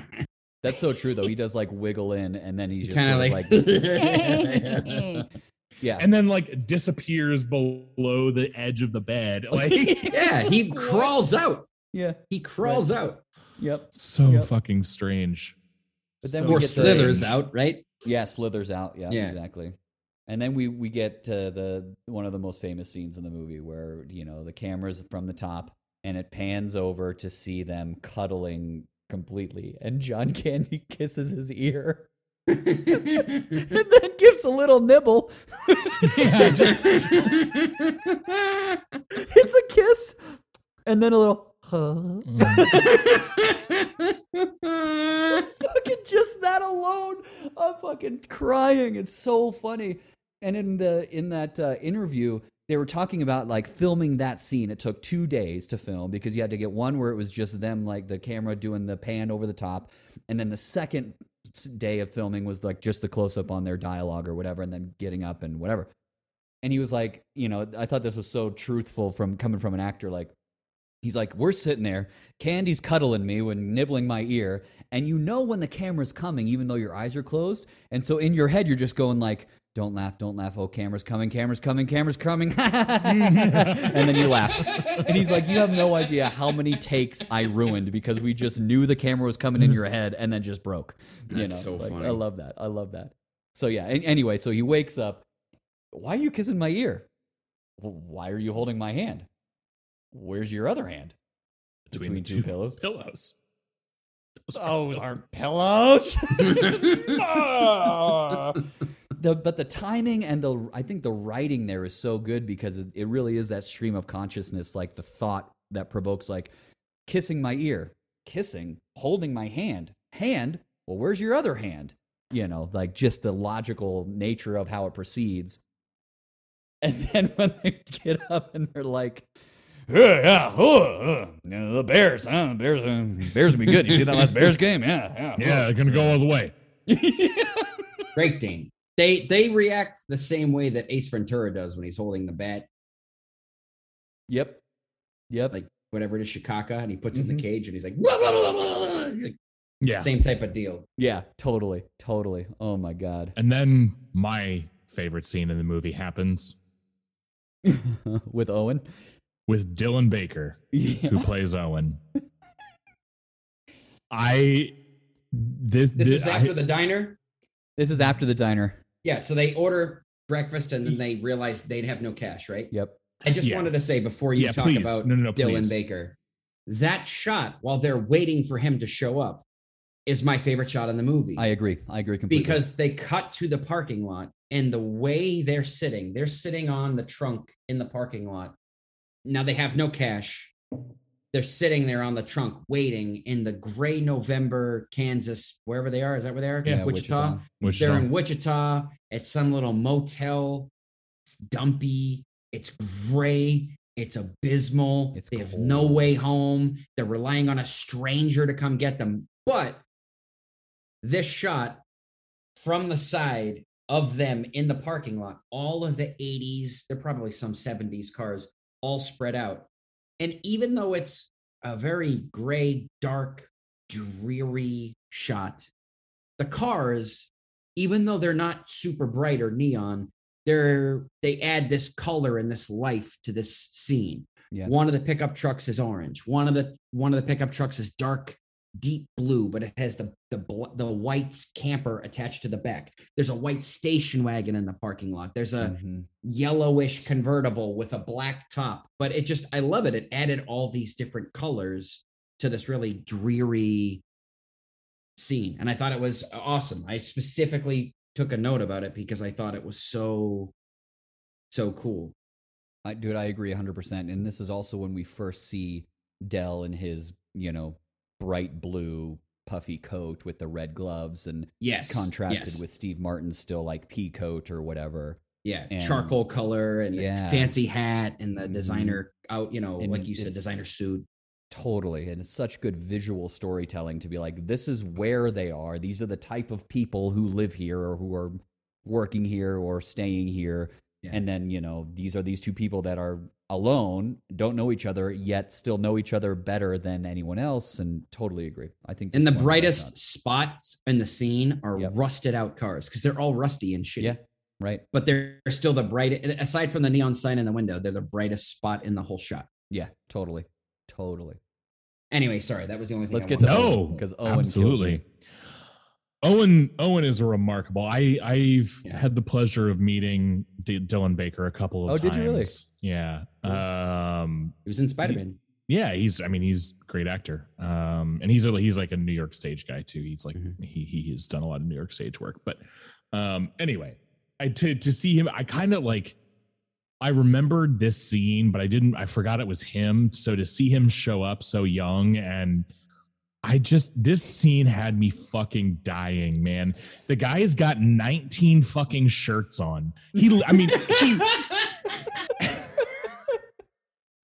he I mean he literally has seven shirts on. I Yeah, paused and counted. Yeah. That is so Uh, it's it's remarkable and just like the the like the inquisition that happens where he's trying to be accommodating but is also suspect but also wants to show how proud he is and wants to be hospitable and causes his you know takes his asks his wife who's with child to load the trunk into the truck. And he's like ah no don't worry about her. She had a baby that came out sideways.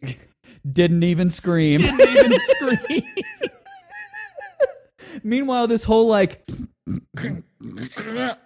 thing. yeah oh my god and he's all yeah, he's been dipping and spitting, and then he Yeah. spits in his hand and wipes his face and shakes Steve Martin's hand. Oh Which God. Trivia so- trivia, John Hughes said, "Hey, on this take, didn't and only spoke to Dylan Baker. Said on this take, like make sure there's spit on your hand before you shake Steve Martin's hand, Mm-hmm. and so that it, they got like a real reaction. So that wasn't in the script originally. So that oh, Steve Martin was Oh. like, ah, It adds fuck. so much to that scene. Yeah. that little oh thing. the pre-covid times oh yeah, so way pre-COVID times. yeah, oh my yeah and like he doesn't blink either Yeah. he just kind of like stares and twitches and He's yeah, Yeah, very, when he does very that, like, methy, s- very yeah. methy. Yes. when he does that snort thing, he it, it's like almost like violating? Because he like snorts, but his eyes get big and stare right into you, and you're like, right I- and somehow the snort is like coming from deep within his Yeah. chest. Yeah, like it's resonating in his chest. It's not like he's like oh i'm a bit phlegmy. It's like no, it's it's it's it is it's weird. It is so oh weird, God. but so funny. yeah. God, kills and me. we talk about on this podcast a lot, Brett, like the the movies that can hold certain performances, and this Mhm. is a movie that can hold outlandish performances.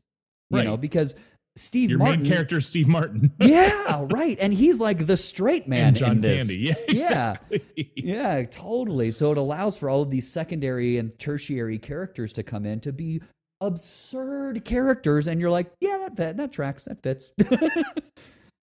God, because we haven't even gotten to like some of the other, you know, that this is one of the more absurd characters, but and one of my favorites outside of the main two. oh my two. gosh It kills me, man. It kills me.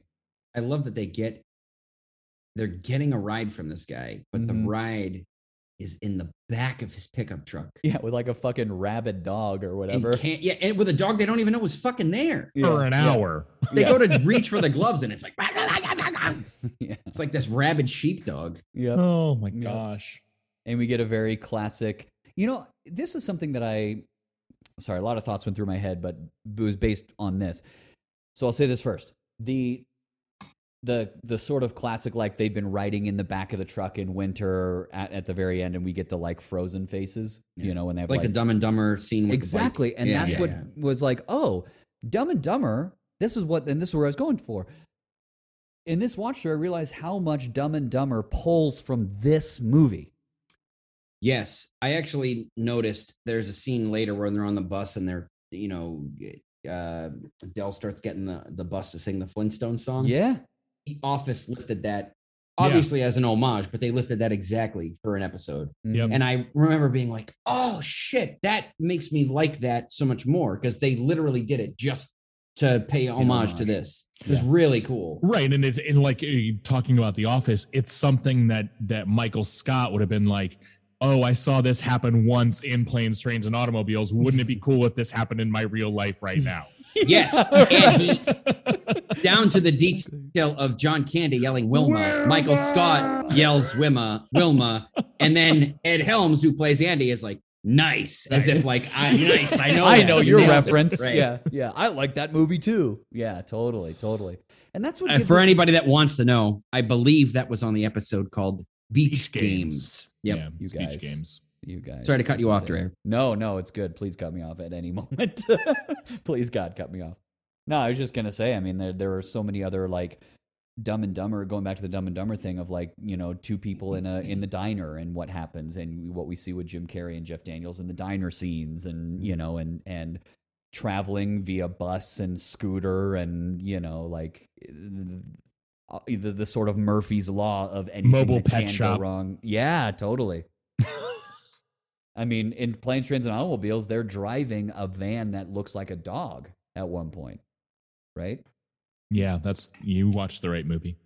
You know, I, I also love the uh, the visual gag of Steve Martin always being crammed between two people in a space that is supposed to fit two people but fits Yeah. three. You know, Yeah.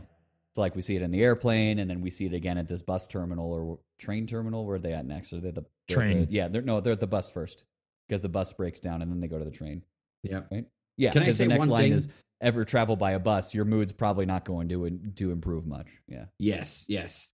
No, There they get one- the, the train breaks down, The train breaks down and, and, then, they, go, drag their shit to the bus station, right? Uh, Um, I think you're right. yeah, They have the diner, Right? they have Maybe I just didn't write notes. Yeah, because the they're well, they're they're on the bus and they're Yeah, you're right. because the bus right. only takes them to St. Louis, right? And that's where they're singing the Flintstones on the bus. yeah. Right. And when they get there, um, Because St. Louis is where they try to rent the car. hmm hmm, I'm remembering out of out of order. Then I think this. Maybe I'm to the- wrong. I don't recall. Um, but there was one thing earlier that I forgot to mention that I wanted to mention. They have a moment where they cut back to Steve Martin's house and you see his family. And I'm not, I don't think it is, but it's got to be on the same street. The house that he's supposed to It, live loo- in. it looks exactly like the Home Alone house. Yeah, it's like it's like next door or It's, something. it's, one of those. It's, it's one of those old nor- North Chicago suburbs that has all of those brick colonial. Like, yes, And not only that, but so it's it's Steve Martin's wife and his daughter and his son, and they're both very little kids. They're probably what five and three or something like maybe they're around that age, maybe a little older. So the daughter is the older one, and they start talking. And is oh, is Grandpa coming over? Is so and so coming over? Yes, yes, yes, yes. And then they get to Matthew Lawrence Yep. with a blonde Dutch boy haircut. Yep. And he has one of the funniest lines I've ever heard a little kid deliver in a movie ever. About noogies.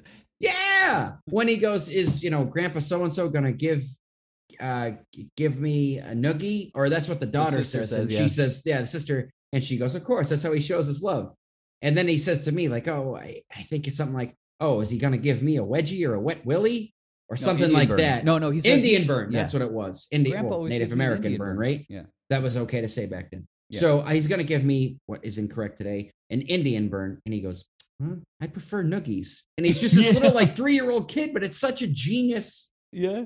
delivery for a kid of that age. Yeah. And I the way was he so says knocked it like back he's by so it. sad. He's like, I prefer Like, noogies. I prefer noogies. You know, it was so good. yeah. yeah. Yeah. and it's 100% train before bus because when they get in the back of Dylan Baker's car, they want to go to a certain town. He's like, that's not unless you want to ride with st- cattle and something or other. Yeah. The, the people, the people train is in. Is in this town. That's right. Yeah. Yeah, Yeah. he Yeah. doesn't. And, yeah, uh, that's right. yeah, because there's not a lot that happens on the train. You're on the train No. and then it breaks down For like three they- seconds. Yeah. and then they go to the bus. Yeah, to catch the bus. There is that one moment where Steve Martin's like, finally, I'm free. yeah, there's Yeah, like, like, a He books his first class ticket or whatever. And Yeah. Yeah, and there he's on the train home. He's sitting next to the young girl. You going on Thanksgiving? Me too. Oh, yeah, right. so he nice. starts doing the Del thing. Yeah. yeah, right. And he and Del separate on the train because they couldn't Right. get a ticket together. That's what it was. Steve Martin told him, "You get me into that train, and we're even." And he Yeah. gives him the gift. Yep. Happy Thanksgiving, Del. Good to see you, buddy. love- you know, and, he go, and they go their separate ways. I love the guilt trip that Del always plays on on Neil, and it Oh, starts yeah. here right after the train where like Del's dragging this giant ch- trunk through like you know plowed fields, and he just Yeah. sort of like looks back at Steve Martin like, "Hmm, guess I'm just gonna have to drag this alone through this whole field. And they they just said like the conductor just said to him like oh if you just walk across this field for a mile and a half yeah, get to the interstate. There's a bus that'll take you to the station. yeah if you don't have to carry a 55 pound trunk or whatever it weighs that's no big deal but Right. oh come on i wouldn't want to have to wear a backpack and a suit and walk across that field Yeah, let right. alone lift a heave a trunk the whole way Oh in the my middle of nowhere, Kansas. Like for a Yeah. mile and a half. Yeah, a in long November. fucking way. Yeah, through a field not Yeah. even down a street like through dirt and grass and Yeah. whatever else you know right, right. Yep, Yeah. absolutely. And this is where they end up, I think, at the the bus station, and then Steve Martin can't get on the bus. Is that the deal? Because that's when Del rolls up with the car and almost hits him. Isn't that the spot? Steve Martin tells the guy who's working the No, bus. because they go to the they they they take the bus to St. Louis, and then they're trying. Then they go to the airport in St. Louis to try and catch a plane from Right. St. Louis to Chicago. So Right. on that rent- bus to get a rental car. yeah, right, and they yeah, hmm. right to get a rental car to get to get back to Chicago. Because on that bus ride where they're singing the Flintstones and everything, there's also that moment where Steve Martin's like, "Oh yeah, I know one," and he starts singing nobody three knows. coins in a fountain or something. Yeah, and They're everyone like, "You guys know this, right? You guys know this?" Yeah. Flintstones, make them- So, Yeah, and then and then to raise enough money, John Candy then uh, after the bus ride starts selling shower rings to underage girls. and Uh, anyone who will listen, including you look at is least check 19 I- or 20, and they just hand him cash. yeah. Um, this is another one of those moments where I'm like, I want 30 minutes of John Candy just riffing. I want the track of how many different things did he come up with because the things that he comes up with are fucking hilarious. Like Yeah, very, this is very Czechoslovakian ivory. this is Yeah. a, this is Darryl Strawberry's World Series signed ring or whatever. Like yeah. this is this is Walter Cronkite's mood ring. It's so random and so funny that I just I just want like I want the take of how many times that they God it's so funny. Yeah, because then this is when Candy's in the cardigan and bow tie, and then they're at the the diner, and Steve Martin goes, "Yeah, I think you know we need to separate. You know, we we haven't we've gotten this far, or whatever." And this is another one of those energy shifts where John Candy like this could have so easily on the page read as like, "No, it's fine, cool, whatever. Like I'm fine. This is still funny." But John Candy internalizes this in such a wonderful way that he's like, "No, it's fine. Like I'm good. No, we're fucking fine. Okay, fucking pay because it's, you're fucking asshole. All right." And it gets really real, and I loved it. I really You loved it. clearly see how hurt Del is by Steve Martin's suggestion that they should split up. Right. Yeah, you see very clearly he's very hurt, Any, he get he wants to get out of there. He wants to give him his space, but he's very hurt by this request or this suggestion Right. Right. because Steve Martin doesn't say like I'm out of here. He says, eh, I think it's best if we, you know, we'll probably have a better chance of getting home if we go our separate way. Right. Oh, okay, okay, okay. Yeah. You know what? I'm gonna get this. I'm gonna get this. You paid for everything. I'm gonna get this. I'm gonna get this. Yeah. And it's a very gruff, very let me get out of here. And so much so that when he leaves, Steve Martin puts his head in his hands because he feels bad. Yeah. He's like, shit, I fucked that up. I, I fucked that up big. Yeah. Yeah. And then this is when I think Steve Martin goes outside to either get a cab or get something. he goes to the the rental guy car. It's Rental it's the- car. it's the bus that takes him to the rental car First. lot. Yeah. Yes, and he gets there and there's no car. Yeah. So then he flips out, throws his receipt, like the whole because the bus Yeah. leaves him there. Well, and he runs after him with like the wacky, wacky inflatable waving arms tube man or whatever. Yep. Yes. Exactly. the- Why? with a fedora, with a briefcase. He's Yep. hoofing it in a suit. He hasn't changed in two days. He's just nasty. He gets all the way to the spot and there's no car and he loses his shit. The bus leaves him there. He has to walk three miles back across the highway down a down like an embankment of a of an exit ramp. Snowy hill. slips yeah. and the snow falls. All the stuff goes everywhere. He's literally walking across a runway yeah. planes taxiing on the runway, flying over him, and he's just in a suit, just stomping along. And he, there's a there's an utter there's a mutter that, that like an utterance that happens there where you have no idea who you're fucking dealing with. Yeah. Who you're messing with or whatever. Yeah. and when he gets up to the counter, Oh my he has god! his tie like when he enters the airport or the whatever his tie's like around his head. yeah, No, around like- his ears, Yeah. specifically to keep his ears To warm. keep he his has ears warm, yes. his tie tied like a shemp, like from the Three Stooges, like tied around his head, Yep. like a tooth, like he had a toothache. Yep. Yeah. but it, to cover his ears. And he goes up. He looks like he's out of Oliver Twist, man. He's Yeah. all dirty. His clothes are ripped. And then And it he- juxtaposes with this like bright and cheery woman who's just talking about Thanksgiving and she's just from the bubbly Midwest. From the Gobble, Midwest. gobble. Gobble gobble. Blah, blah, blah. From Ferris Bueller's Day Off. She's Yep. one of the women that works at this high school. And she's Yeah, she's the he's a very righteous dude. Yeah. Yeah. So it's that another lady. another useless trivia thing in an interview with her in these special features. She said that they were on. She was she was on the set of of Ferris Bueller, and John Hughes comes up and says, "Hey, can you read this for me real quick?" Because they were standing they were standing for lighting things or whatever, and it was this scene, and she read both parts and just like read it through, and she's like, "Well, I just figured John Candy was, or sorry, John Hughes was writing a new movie, and just wanted to hear it out loud." And then, nope, that was her audition. She auditioned Wow. for that while on set of Ferris Bueller, just reading it. And John Hughes was like, "Yeah, I absolutely cast her because this one scene requires such specificity in comedy of the looks and the timing." And she's and she goes, "Okay, so what I did specifically, once I knew, like as character, that I had to still be the uh, customer service agent, but he was giving me lip. I did the stone face where all just went, mm. and then I took my pen, I put it in my hair, and before scratching, I twirled it three times and then went in and scratched. And like, I just loved that interview of the specificity of the timing of which, because John, you mm-hmm. and I have have had this conversation ad nauseum of comedy and timing, and if someone you know coughs during a silence right before the punchline, then ten minutes of setup is out the window. You mm-hmm. know, so the fact That's that John actually- Hughes goes, "Hey, I know that for this scene to work, to shot for Steve Martin's character to shine in this, we need this specific person to play these specific moments. You know, just love it. Hundred percent, and she's the perfect person to do it because it's funny. The character is obviously kind of self-absorbed. Steve Martin gets to the counter. She's on the phone talking about a recipe or Thanksgiving or, and when he says something, she holds her finger up and, And doesn't look at him. she puts it up like, "Oh, just a sec. Oh. Let me finish this phone call." Yep. And that's what I mean. He's already gonna go off, but that's really what sets him off. How can I help you? Mhm. You can start by wiping that dumbass smirk off your rosy fucking cheeks. the start of that dude is so good. it's the first F bomb we've heard. And it's Yep. just like, oh, shit got real. It's about to Like, go it's- down. It's been real, but he's finally had it. Yeah.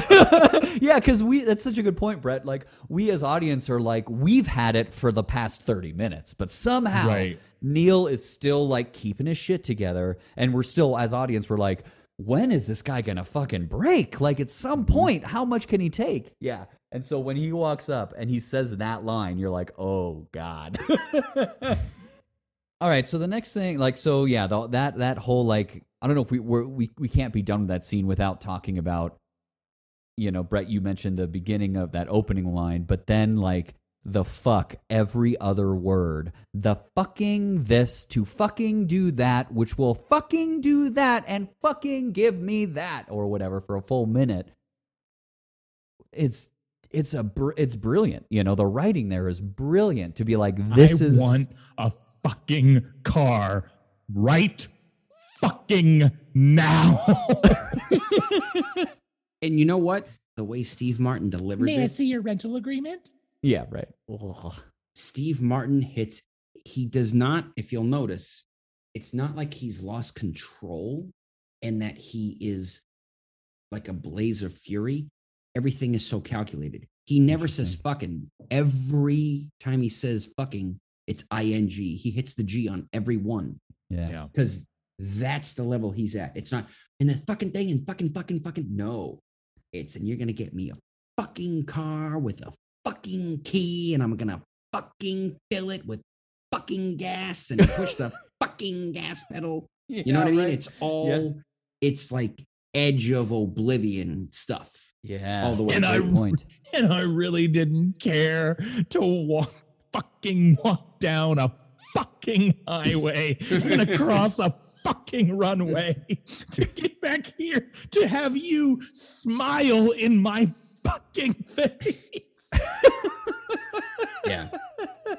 Hundred percent. Totally. That's such a good point. Yeah, that that even when Steve Martin's character explodes, there's still a specificity and control over this vice grip. It's like he's holding this fury balloon and it's full of air and he's just Yeah, right. Yeah. he's just letting a little bit out. There's no Uh-huh. explosion. Yeah, right. It's it's it's just trickling out of him. It's like lava is trickling out of him. Yeah.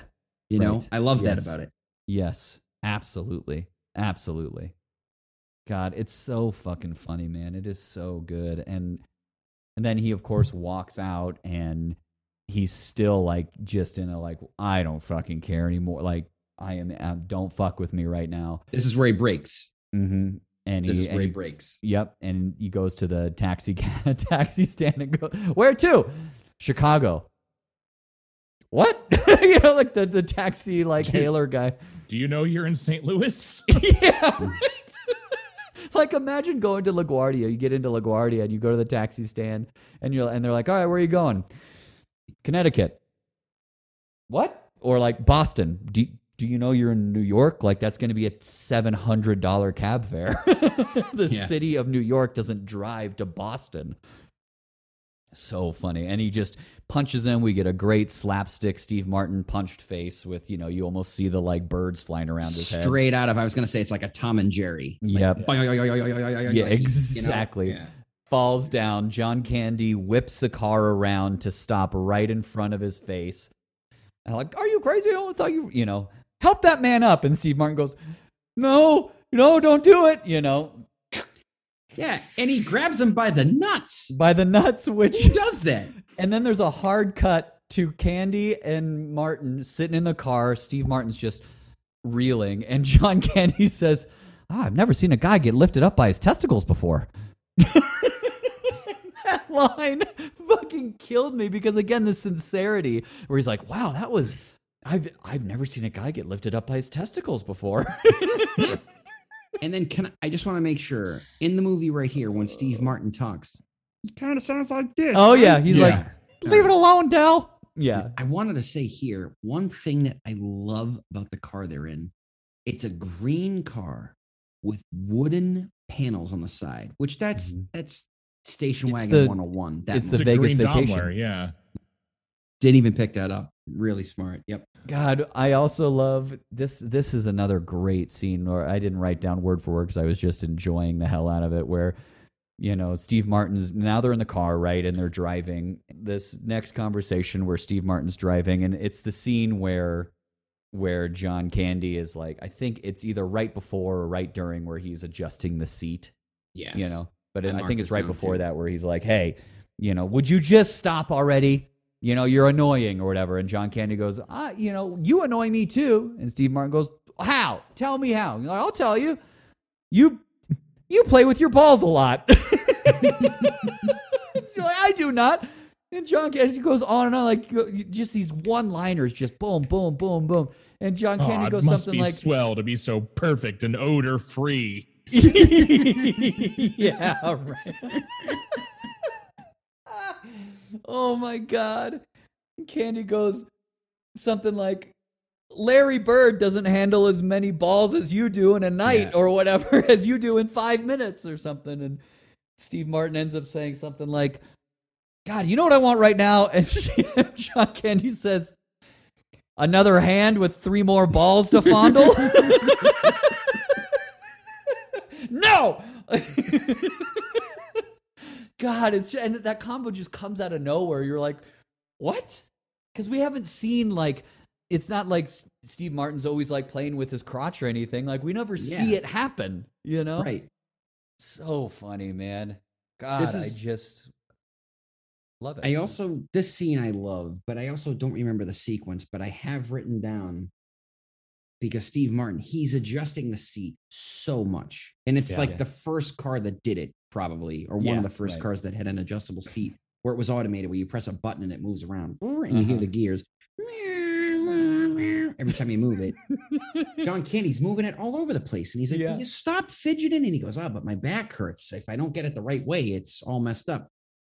And somewhere here, there's a cut where John Candy is now driving and Steve Martin's in, riding shotgun. And you can't see Steve Martin or the back of his seat because it's straight back. and the line is you don't see Steve Martin or his seat. You just see John Candy driving the car and you, you hear you hear him say, You broke the seat. and he's not on camera. He's Nope. not in the shot at all. He's completely flat. He's in the car, but you in the front seat, and you can't even see the seat. I told you not to mess with it. yeah. Uh, it was I fine when that- I it was fine when I got out. Yeah, right. And this is after they've been on the road for like two days. True, They took a bus. They he walked across the runway. All this stuff, and now the seat's broken. He's laying straight back. It's so yep. funny. Yep. God, I I love also in that um, when John Candy's adjusting the seat, there's just a shot of Steve Martin driving, and somehow John Candy like comes into frame as if his chair is going this way. no, like it went sideways. yeah, right. Like that's not a th- what you know. and Steve Martin's like, "Mm." God, kills me, man. And then the next thing is John Candy like dancing to Doing the everybody do around. the mess around. And I'm Yeah, like, Ray I- Charles.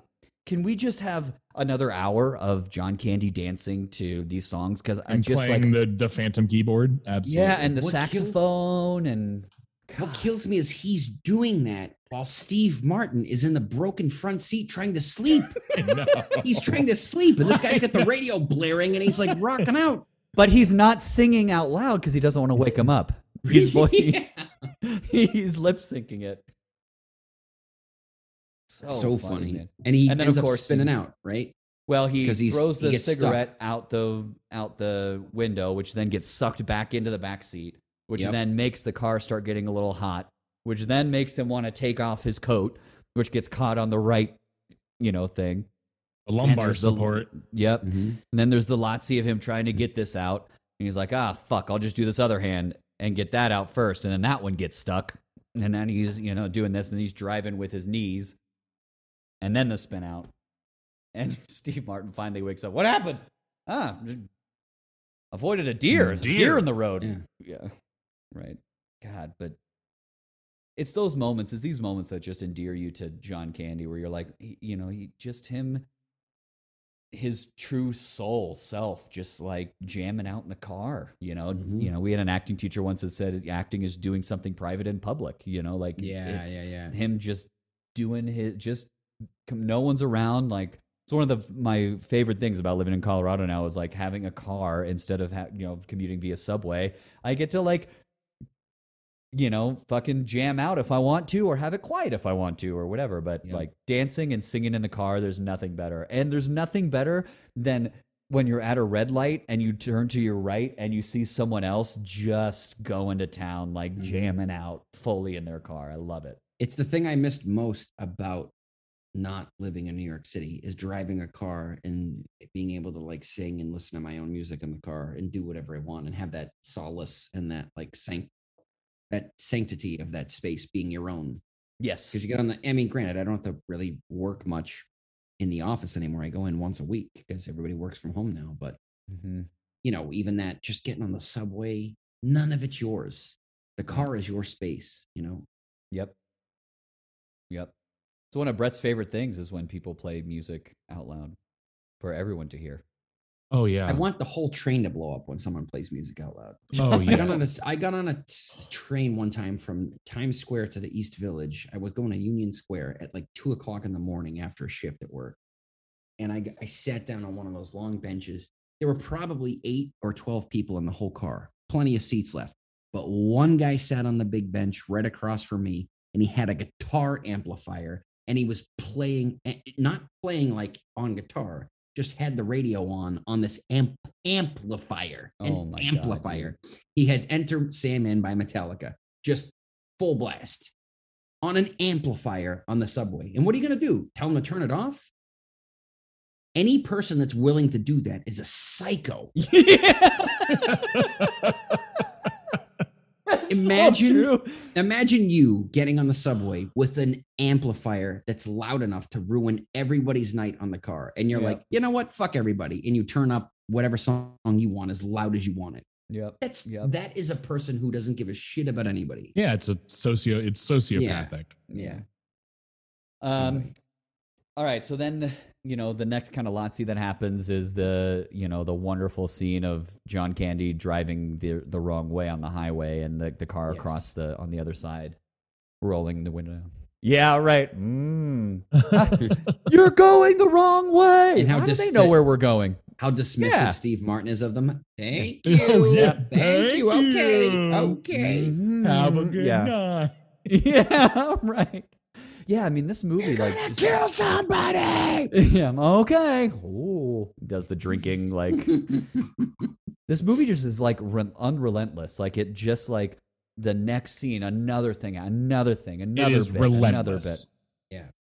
It is unrelentingly I is relentless. Yeah.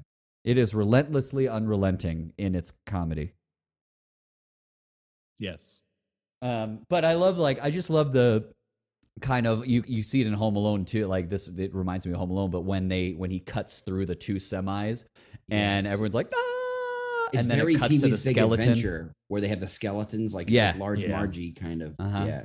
Yep. The skeletons, and then he looks over, and John Candy's in a big, stupid devil costume that you get from Spirit Halloween, just laughing. It's brilliant. It's hilarious to me. It's Mhm. hilarious, you know. And I love when they well they get to the they get to the end of that. They like cut through the um the two semis. They're going down the highway the wrong way. They've they've done the establishment shot probably five shots, six shots before. Because they cut back and forth between the car that's trying to warn them and their car a bunch of times. So maybe it's 10 or 15 shots, I don't know. But when they go through the the two semis and the and like you said the skeletons and John Candy's in the devil outfit and they get through the mirrors are gone the whole car is scratched up and the whole thing uh when they stop Steve Martin pulls his fingers out of the dashboard they're like welded Yeah. almost like yeah. they're so deeply dug into the dashboard that he has to make an effort like and like Yep. rip them out Yep. And, the sound effect thing, that John comes Candy, yeah. And there were imprints in the dashboard where his fingers were. and Yeah. the I just the think that's so funny. flush like down like he had like Yeah, folded it John downward. Candy, like he bent it over. yeah, right. oh my god, so good. The next thing I wanted to just kind of call out was was the choreography of you know again timing of comedy. You know, like what makes things funny and the choreography of this. So they finally get out of the car. Side note: John Candy does the thing that every dude does, like. Oh yeah, no, just buff that right out. No, it'll be fine. Yeah, yeah, just give- you know, Yeah. that's not that big of a deal. And it looks like the car got run over by a train. Yeah, right. Ex- Absolutely. And they go and they just and the shot is uh, at their backs. We we're looking at their backs sitting on the trunk, And then you because they see pulled a that off the highway. All that Yep. stuff spilled out onto the highway. Right. And John Candy does the like walk away, like, I guess I should get my stuff off the highway. Oh, my back. oh, this is gonna suck so bad. Oh, and it goes on for just like a half second too long. So they're sitting on the trunk, and there's just this really subtle lighting shift and a little subtle sound effect where you just kind of hear a, yeah. and then just a little, yep, and then just a little bit of yellow on their back, and you're like, hmm, that sounded like a fire. And then you see John Candy turn around, face forward. Steve Martin, turn around, face forward. And now we're at, now we cut to their faces and we see the car on fire in the background. And then you see both of them look at each other, both of them look back, both of them look at each other again. You know, like just the regimented element of that. When you break it down, it's not funny at all because it's all choreographed. But when you watch it, you're like, that is hilarious, you know? Mhm. Mhm. And then that just like laugh that Steve Martin's like, I don't know what else to do at this point, but I just gotta laugh. Right. Like, how could it possibly get worse than this? right. Like the car is now on fire. Well, what I also love about that moment, and I think it it's perfect because it feeds into Steve Martin, is you see the sign on the side of the highway, Chicago, 100 and I think it's two miles. So just another two hours and they're home. Yeah, right. He's Right. so close, but 102 miles is far too far to walk. Driving, that's a couple hours. Walking, that's a few days if you're Yeah. lucky. Right. So it's like that demented, crazy. They're on the highway in the middle of the night on Thanksgiving morning at this point, right? Yeah, right. Yeah. It's like, you know, probably 2 a.m. Thanksgiving morning, and their car is on fire. All their shit's on fire except the trunk and the whatever. Where's your wallet? Oh, it's in the car. Well, and even even before we get to that thing, it's like I'm I'm laughing because you finally fucked yourself. You rented this car Right. with your money, and how are you going to return it? Oh, I got it with shower wings. Wait, wait a minute. That's not right. How'd you get it with? Sh- okay, I took your card. Give me a card back, and it's like. And you know where they're like throwing each other across. You're like, I can't Yeah, give you the card right. back. Why can't you give me the card back? Because I put it in your wallet, and then it's like, glove compartment. Fuck. Could have used that. Don't Yeah. forget my wallet here in the glove compartment. Yeah, yeah, yeah, Mm-hmm. absolutely. Yeah. Yeah, I think it's probably like 10 p.m. on Wednesday night because then they go to the hotel and we get another great lazzi of like, you know, yeah, how about $17 in this watch? Yes, and it's I wanted to say really that nice watch. because that's Yeah. the watch. That's the second, aside from the animation, that's the second shot in the movie. Is his watch? Yeah, is his watch. which Yep. is super nice. Yeah. Mm-hmm. Mm-hmm. He gets his thing, and John Candy goes. He's like, "What do you have? You have a watch?" Which this guy also is a an actor. The the guy who plays this. Uh, um, Mhm. I don't think he has a name. I think he's just called The motel. yeah, clerk or second motel clerk Martin Ferrero. Um, you'll have seen him in a bunch of stuff, mainly like In like Jurassic Park. yeah, yep, Played the lawyer in Jurassic Park. yeah. I just love again. John Candy's just you know like takes his watch off and then like tries to show it on his arm. Yeah, what do you what do you have? I have two dollars and a Casio. Mhm. Drags it down his Which forearm. is now going to be the line that I go to anytime anybody asks me for anything, or like even if like I have an opinion. Brett, what do you, you think about that? I uh I have two dollars in a Casio. Uh, yeah, like That's my new podcast. yeah, two dollars in a Casio. absolutely. There's also some again specific comedic brilliance from John Candy. Maybe it's from John Candy. Who knows who it's actually from? But Steve Martin pulls out the bills and they're flat, more Mhm. or less. John Candy pulls out the bills and they're crumpled. So he has to uncrumple one. I've got crumple one, two dollars. You know, like he doesn't even know how much. Like maybe this is a five. character maybe this choice, is man, you It's, know? it's fantastic. I yeah. love it. Great character choice. Like So that money, the money that he has gets like shoved into a pocket. It's not a thing that goes into its dedicated place. Right. Steve Right. Martin has a wallet or a wallet clip or whatever it is, money clip. John Candy, it's like, here's money I shoved in there a while ago, and here's the rest of the money I shoved in there a while ago. yeah, right. Yeah. Yeah. I don't have too many more notes, but I just I I wanted to say I like the um you know, this second hotel scene in or motel or whatever it is that the um the sort of contrast between this one and, and the first one. You know, we get a little bit of the sappiness of Steve Martin finally asleep and like, ah, finally, and then oh man, he's out there, it's cold. We start feeling bad for Del because he's talking to himself and talking to his wife.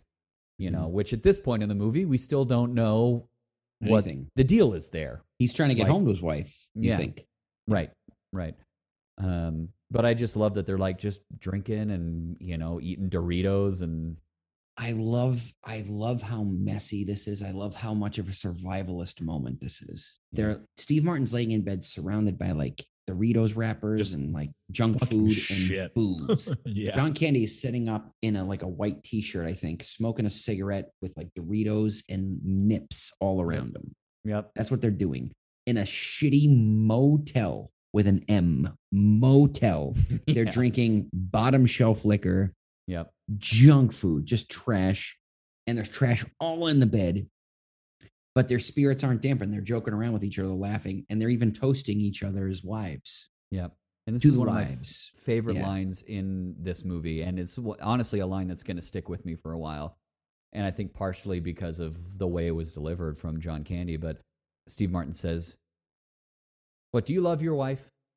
And John Candy says, "Love is not a big enough word." And I went, Yeah. "Oh man, that Yeah. one hit me this time through. I really, yeah, it's it's a great line. It's really f- wonderful." It is a great line. Yeah, and his his vulnerability when he says it. I mean, he just sort of like he doesn't look at Steve Martin. He kind of just like looks on, looks up or looks down, and just you you know in acting terms, whatever. He sees that target drop, and he sees Mhm. everything there, and just goes, "I." There's not wor- love. Love is a four letter word. I can't. No. But when he looks back to Steve Martin and confirms it, he had you're exactly right. He has all of that thought work.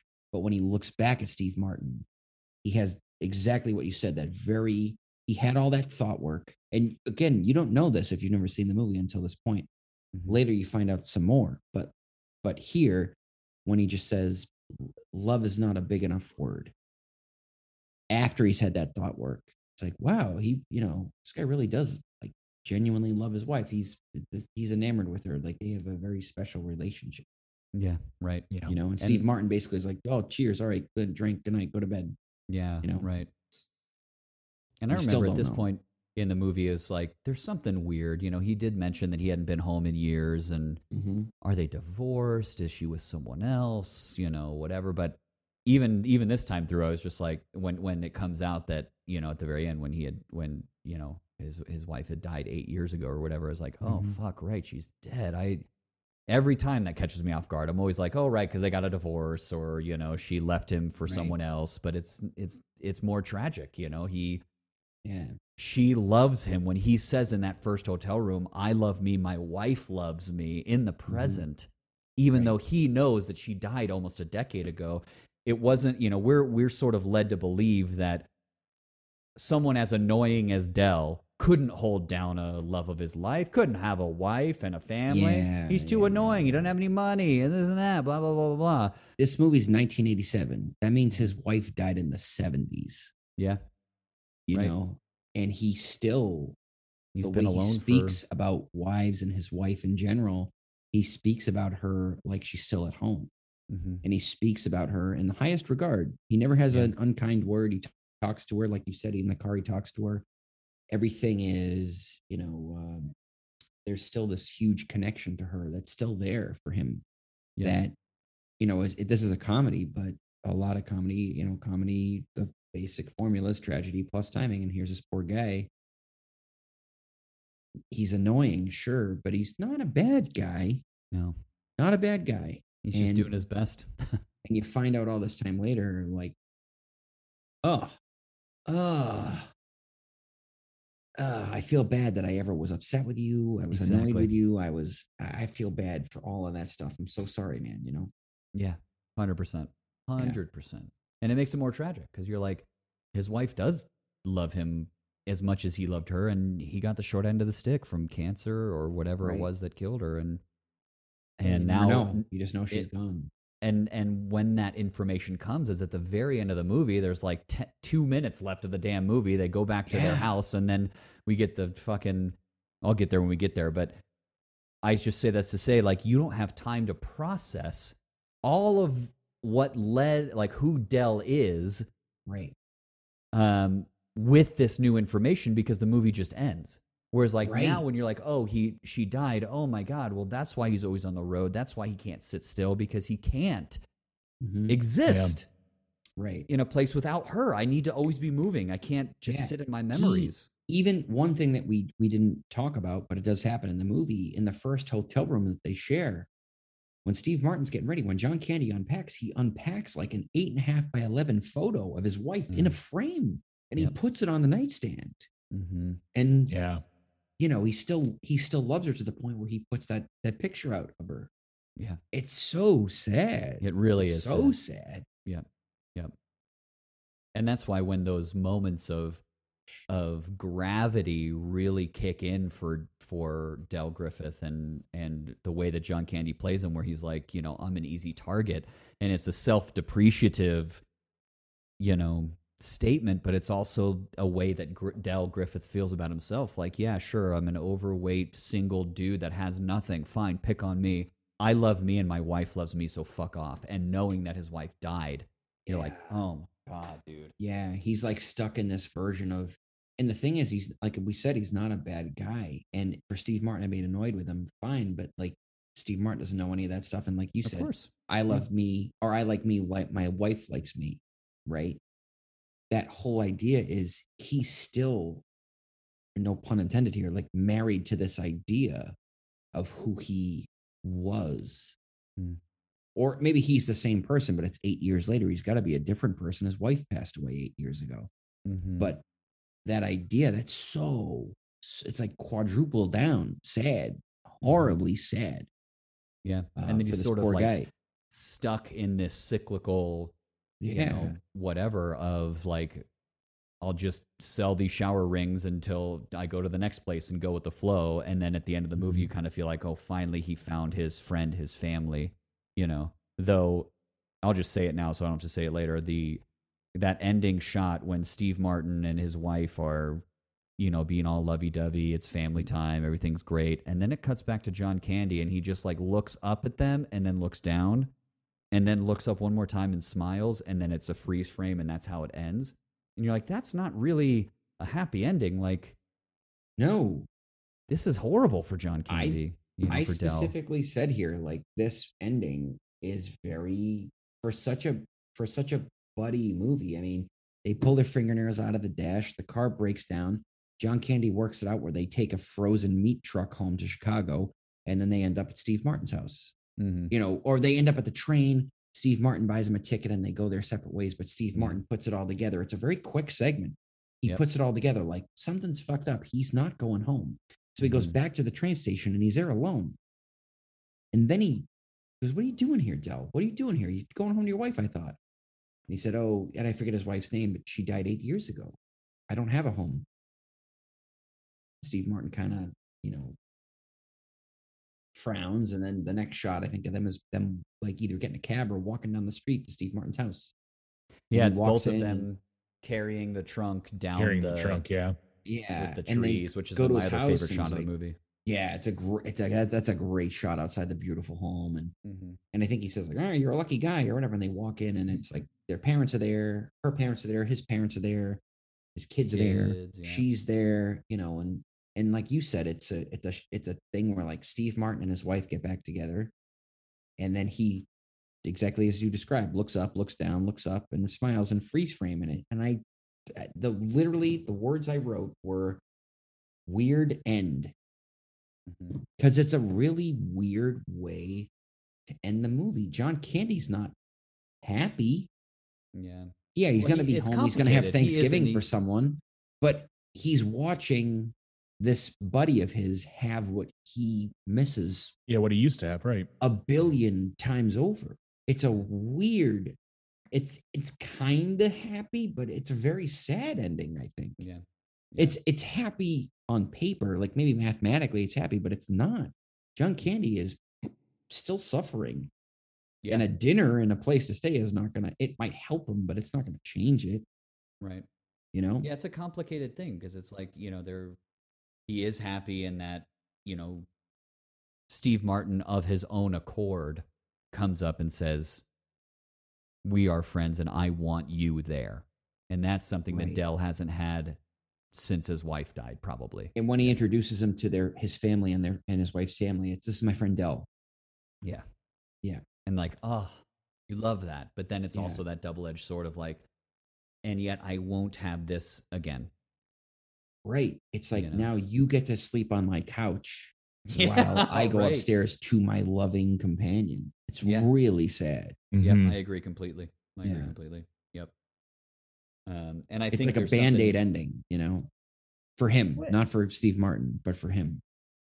Yeah, I mean, and, and that's I think why John Hughes stuff still resonates as well. Another reason is that like it's a focus on the normal everyday dude. You know, like I'm Yeah, a single dude. The holidays have been hard for the last few years for me because you know mm-hmm. movies in the buff strip away the bullshit. Right? You go, it's the same feeling. You know, you go to these, you know, and everyone has their couple, everyone has a thing, and everyone's cuddling around the campfire or the fire and doing the thing. I'm like. Yeah, this is all well, and I enjoy being with family and all that. But it also is like, yeah, you want your person. You want to be with that person that also you can have that thing. And so there is that complicated emotions that come around the holidays that as what this movie deals with with travel and friends and family and relationships i mean everything but yeah that one definitely hit me in a different light this ending than it had in the past because of that Yeah. so Yeah. yeah and i think and again i know we we skipped a couple of things the only i think the only thing we have to make sure we talk about is the scene with michael mckean Oh, yeah. He's a state trooper. yep brett No, I, I, I, uh, the scene with Michael McKean's great. I mean, the the. Do you think this car is safe for highway travel? yes. And Yes, tells I do. I, yes i do as he's sitting in a burnt ass with all oh my god it's so funny too because it's like uh one of my favorite bill burr uh descriptions of all time he talks about someone just being full of shit and he goes it's like a it's like a kid in school who's given a book report that didn't read the book like that's kind of what this feels like he's so he's glad handing everything he's like well none of the gauges work but you know the radio huh, radio still works he's just trying to fill the air with positive energy Yeah. this guy will let them go Right. Right. Right. and, and when he says like do you know how fast you're going well officer to tell you the truth the the, yeah, the the- speedometer's melted so i couldn't tell you with any accuracy how fast i was going i think he tells him like you know better than me you know and the earnestness that John Candy's like, well, you know, yeah, like you said, fill in the air, that positive vibes. Like, no, I, I, you know, she might not look like a lot, but she gets you where you're going. yep which is the lebaron motto which is so Yeah. funny that that's what it was Oh man! Apparently, that scene with Michael McKean was supposed to be twice as long and got cut for time purposes. Oh. Uh, in one of these, you know, special features interviews, again, they he mentioned like the reason that I chose to take this cameo part was that I had the character had valuable information that the car that they were driving, you know, he was supposed to say where are you headed, and they say Chicago, and he the cop was supposed to say you drove past Chicago. You're three hours past. You're it's that Oh. way, you know. Uh, But all of that got cut, and so then as apparently when when that bit of information wanted to get cut for time purposes, the rest of the scene, John Candy and Steve Martin get out of the car and have a whole nother like explosion moment of just like, "Are you kidding me? We drove past though, whatever, whatever." But because the drove past moment got cut, then the rest of it had to get cut too. Which Hmm. is funny because you mentioned dumb and dumber borrowing so much earlier that's literally a scene in dumb and dumber Right. where he lloyd christmas drives past where they're supposed to go and he goes the wrong way for like 300 400 miles or something yeah, right. you know Yeah, yeah. yeah It's great. I mean, and you know, I think I think it's a great cameo that that McKean has. I mean, he. oh he- yeah such a bit part but great and there's just like a wire frame of the roof because it's Yeah, convertible. it's- There's like nothing left on top. Right. The car is the car is fucking torched. Like Like it, literally to the point where John Candy had said to Steve Martin, like, wasn't that seat so hot after we drove it when it was burned? I'm like a fucking whopper. I'm gonna have griddle marks on my backside. That was one of the things they were laughing at in the hotel. Yeah. Like, when they get like out of the car, marks, yeah. the the car is still smoking. Smoking. yeah. So Yeah. funny, man. It is. so it is really funny. Did you guys notice like so they you know they when they get back into the car after the hotel night and and they back into the room or whatever and then mm-hmm. go out right you know that what I'm talking about. So we we spend a lot of time with them backing into the hotel. Oh shit, you know, jump in the car and leave, and we follow the car as it like pulls out of the snowpack and then goes out of the parking lot. First time I've ever noticed this. Wonderful bit of comedy for me they were fo- again we focused on that car for so long the car pulls out and then starts going toward the road and the left blinker is on and the Okay. car pulls out and the left blinker's on and it starts to go left and then er, goes right and turns right on the street and i just it was such a small detail that i found myself giggling so hard because i was just so expecting the car to turn left because the left blinker was on you know Right. Right. uh, so tiny moment. And I just wanted to say that. and there's so much there. Is it is one of them saying go left and they change their mind? Is one of them arguing it's left and no, it's right? And they right. you know, there's so Is the blinker just not working because moment. car was torched? exactly exactly. There's so many. Yeah. There's so much opportunity with that little Yeah. detail. Yeah. You know. Right. Yep. Yeah. But honestly, like you like you said, it's kind of a weird ending. It would have almost been better if he met Neil, pardon me, not Neil, if he met Del at the station and just insisted he come to his house for Thanksgiving and then Del showed up and it was over type of a Mhm. thing. When when Steve Martin's sitting on the train thinking about fantasizing about Thanksgiving and family and it's this weird like 80s music video look where the music's going and it's like the wife pulls out the pie holds it there for the camera to see and then keeps going. And then it's like the wife like turning over this and that or whatever. And i feel like that could have been zooped up. I don't need any of that. And then when a- he finally goes to the house and sees his wife there's a lot of time uh, that's just like lovey-dovey time with him and his wife when i don't care about like all of this story is for Steve Martin to get home to his family, and I don't care about his family. I care about him and John Candy. Yeah. I, I, I think you're right. There's also there's a there's a lot, and I wrote this earlier, much earlier, and I never said it. There's a lot of synthesizer in this movie. holy shit. Yeah. It is yeah.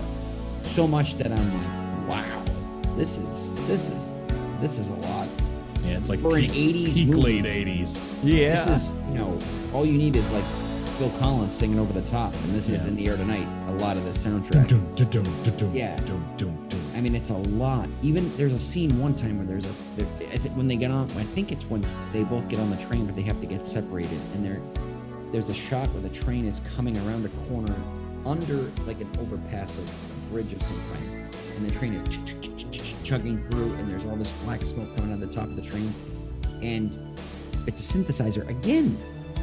And he's talking to the girl next to him, and we're going oh, home Thanksgiving. Yeah, me too. I'm so excited. And it's it's like, Is this And Beverly did Hills hear- Cop? Did you hear over the credits, the music over the credits? Yeah. It's that synthesizer, but they remix it with lines from the movie.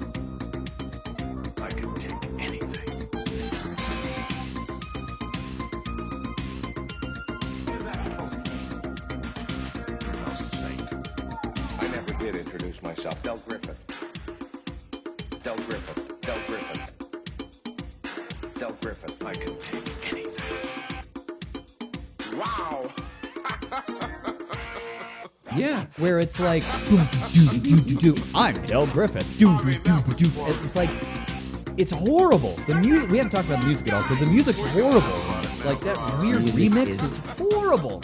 It was probably super hip when it came out, but it was bad. Yeah, I think that remix, yeah, that, that remix really does get me because it's also like this movie isn't like a hip 80s movie. It's not like 16 Candles or Yeah. Breakfast Club or Ferris Bueller, even. Like these are dealing with older characters, adult characters. So to have it be like the youthful, hip Yeah, music rated R. soundscape is weird. Yeah. I didn't know until this watch through because I was watching, you know, I was watching this and I let I let the credits roll as I was, wa- you know, um, taking notes or whatever, just listening to this weird ass music. And then there's an after credit scene. Anyone know there's an after credit scene? I didn't Brett, watch did it. you know there was an after credit scene? No. All the times I've watched it, never knew. So the whole credits go, and then it cuts back to the ad exec in New York, still looking at.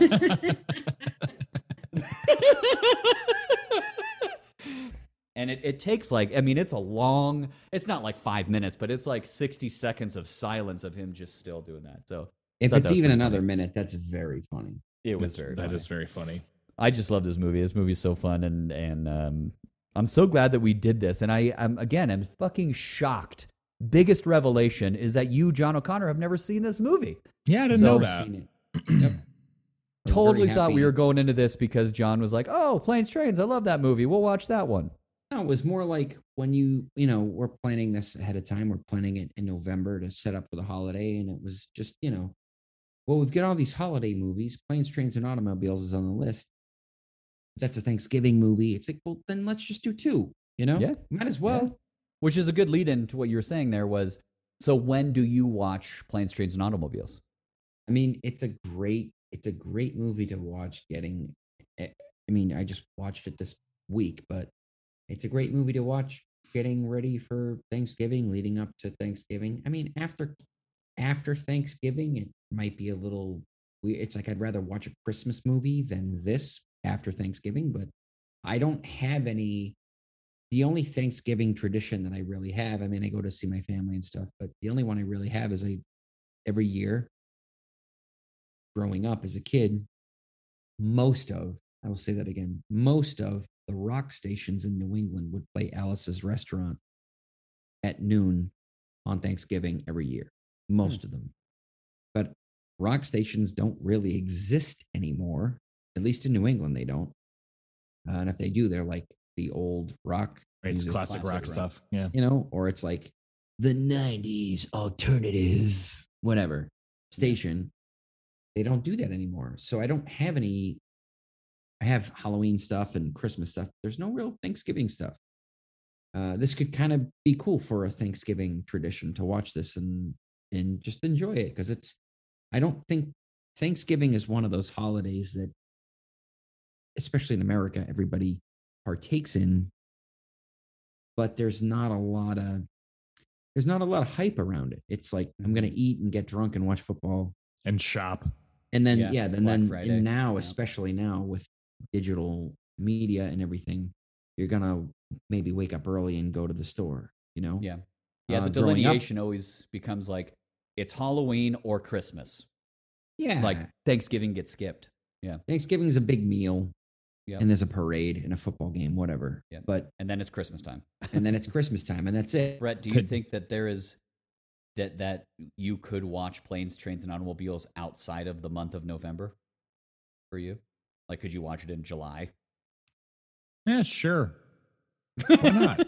would you? What? Where? When would you watch this movie? No, I, when I would. watch Wa- I. I would watch it Thanksgiving week. This is. yeah. leading up I think. to I, I think this is. This is the the preeminent Thanksgiving movie. The the you know everybody has arrived with varying levels of travel stress.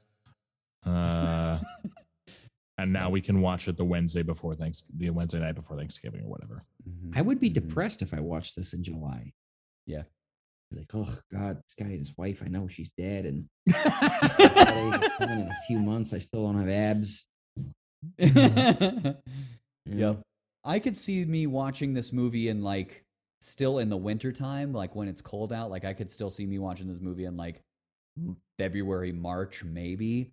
But yeah, I mean, I where this movie sits for me is like I I like watching this movie at the beginning of November, like after Halloween, to get me past the scary movie Halloween feeling into the more Thanksgiving holiday time. So like first Yeah. week of November, I'm like, oh good, now we're in Thanksgiving time. So that's kind of when I watch this movie. That's a good call because that everything f- between Halloween and Thanksgiving is just holiday purgatory. Yep. Um. So Judi Dench, Johnny Con- jo- Johnny Connor. Wow, Judi Dench, John O'Connor. Wh- who is your MVP for this movie? MVP is John Candy, there's no doubt, and it's not Steve Martin is a comedic genius. There's no question about it. But you can't. The straight man doesn't exist without the guy that's the problem or the Joker or whatever, and that's John Candy. And John Candy, Steve Martin plays a straight man that has a family that wants to get home to see his family. John Candy plays the deeper character. John Candy is the best in this movie, I think, Yep. hands down. I agree 100%. The sincerity, the depths of emotion that he brings, while also being absurd and saying crazy fucking shit. This movie makes me want to give John Candy a hug, and it makes me so sad that we don't have him around. And and Mhm. you know, most John Candy movies, I don't know of any other John Candy movie where we really do get a lot of that depth that we see here. You know, you get it a little bit in other movies, of course, but this really does, like you said, tragedy meets timing. I mean, John Candy has lived a Del Griffith has lived a tragic life the last eight years, and the Yeah. timing of him meeting Steve Martin's character Mhm. is why the cameras show up. This is why we have a movie. So, hundred percent right. agree. Brett, I'm in the same boat. Nothing Yep. to add. Yep. Same boat. wonderful, wonderful, wonderful. Well, this has been a fantastic uh, uh, first ever Thanksgiving special. Uh, surprise, listeners! you were expecting Right. Michael Clayton today. Uh, you are not getting Michael. Clayton. Sorry, suckers. Sorry, suckers. You're getting Michael Clayton next Monday. Monday, November 29th. 23rd, 9th, 29th. You were right. Monday, November 29th. Next week, uh, you'll get our uh, last episode, Michael Clayton. And then December 6th, we will have our storyboard episode uh, where we will let you in on all of our movies for the, for uh, the next month or so. Uh, so you can always follow us Facebook and Instagram, Movies in the Buff, Twitter, Buff Movies, email watching movies in the buff at gmail.com. Um, and, you know, please rate, review, subscribe. We do have a couple fellow podcasts that I do want to call out. I know, you know, things have been wild this year. You know, Brett and I went down to, you know, two two a month versus eight at one point. So, you know, John O'Connor, you do have a podcast, though it's a little bit, you know, in flux right now. But what is your podcast and where can people listen to it? My podcast is called Spectacular Show. It's a comedic podcast. I predominantly talk about video games or movies. It is on everything, I think, except for Stitcher. I think it's everywhere else. It should be on Google Podcasts. It should be on Apple Podcasts or wherever else you get your podcast, Podbean, you name it. So, yeah, Yeah. Spectacular Show. Please feel free to check it out and download. There's plenty to listen to. And that's on on uh, uh, social media. Where is that? Uh, you can go on Instagram and look up Spectacular Show Pod or on Facebook, it's Spectacular Show. Great. And last little plug your lovely partner has a podcast that I think might also be on hiatus, but still episodes to listen to. And what is that podcast and what where can they find My girlfriend Samantha has been sick for a little while, but her podcast, which is on hiatus until she gets better, is called Big Face Podcast. And you can find that on basically all of the same outlets as she also has her podcast on YouTube. So if you look up Samantha Jane Tilton and you look up Big Face Podcast, A lot of holiday travel, a lot of podcast time. We'll have links of those in our bio. Uh, so you can find Spectacular Show and Big Face Podcast. Uh, cool. And with that, we got to have our, our outro line. I'll go ahead and go first. Six bucks in my right nut says we're not landing in Babytown.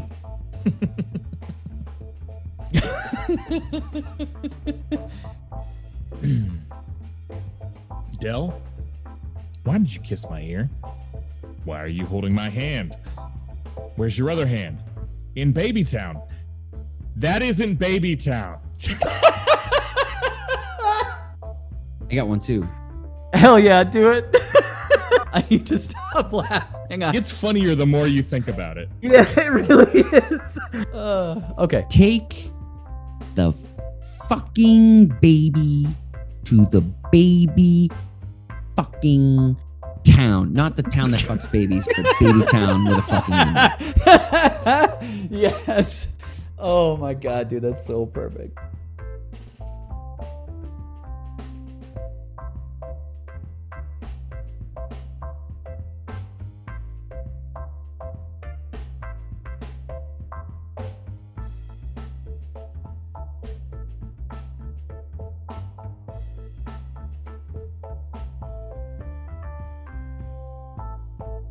Three o'clock, everybody. It's about that time. That must have like. How did you survive that whole thing? Like It right was- behind you know what? you, It was- like it was funny. There was a girl sitting next to me, and I didn't look over at her. In my peripheral vision, I just saw her pull her t-shirt over her nose and make herself a mask. uh, Yeah, it was. man. It just. I don't remember if I slept or if I. I don't think so because I was on the overnight then, so I don't think I would have gone to bed. But yeah. I probably either played a video game or or something and just like had my coat over my face or something. yeah. Eventually get used to the smell. I guess. And vomit smell is. Ugh. Oh, it was yeah. bad. I know. I'm gonna. was We gotta. I'm gonna. we got to move on. I'm gonna start gagging.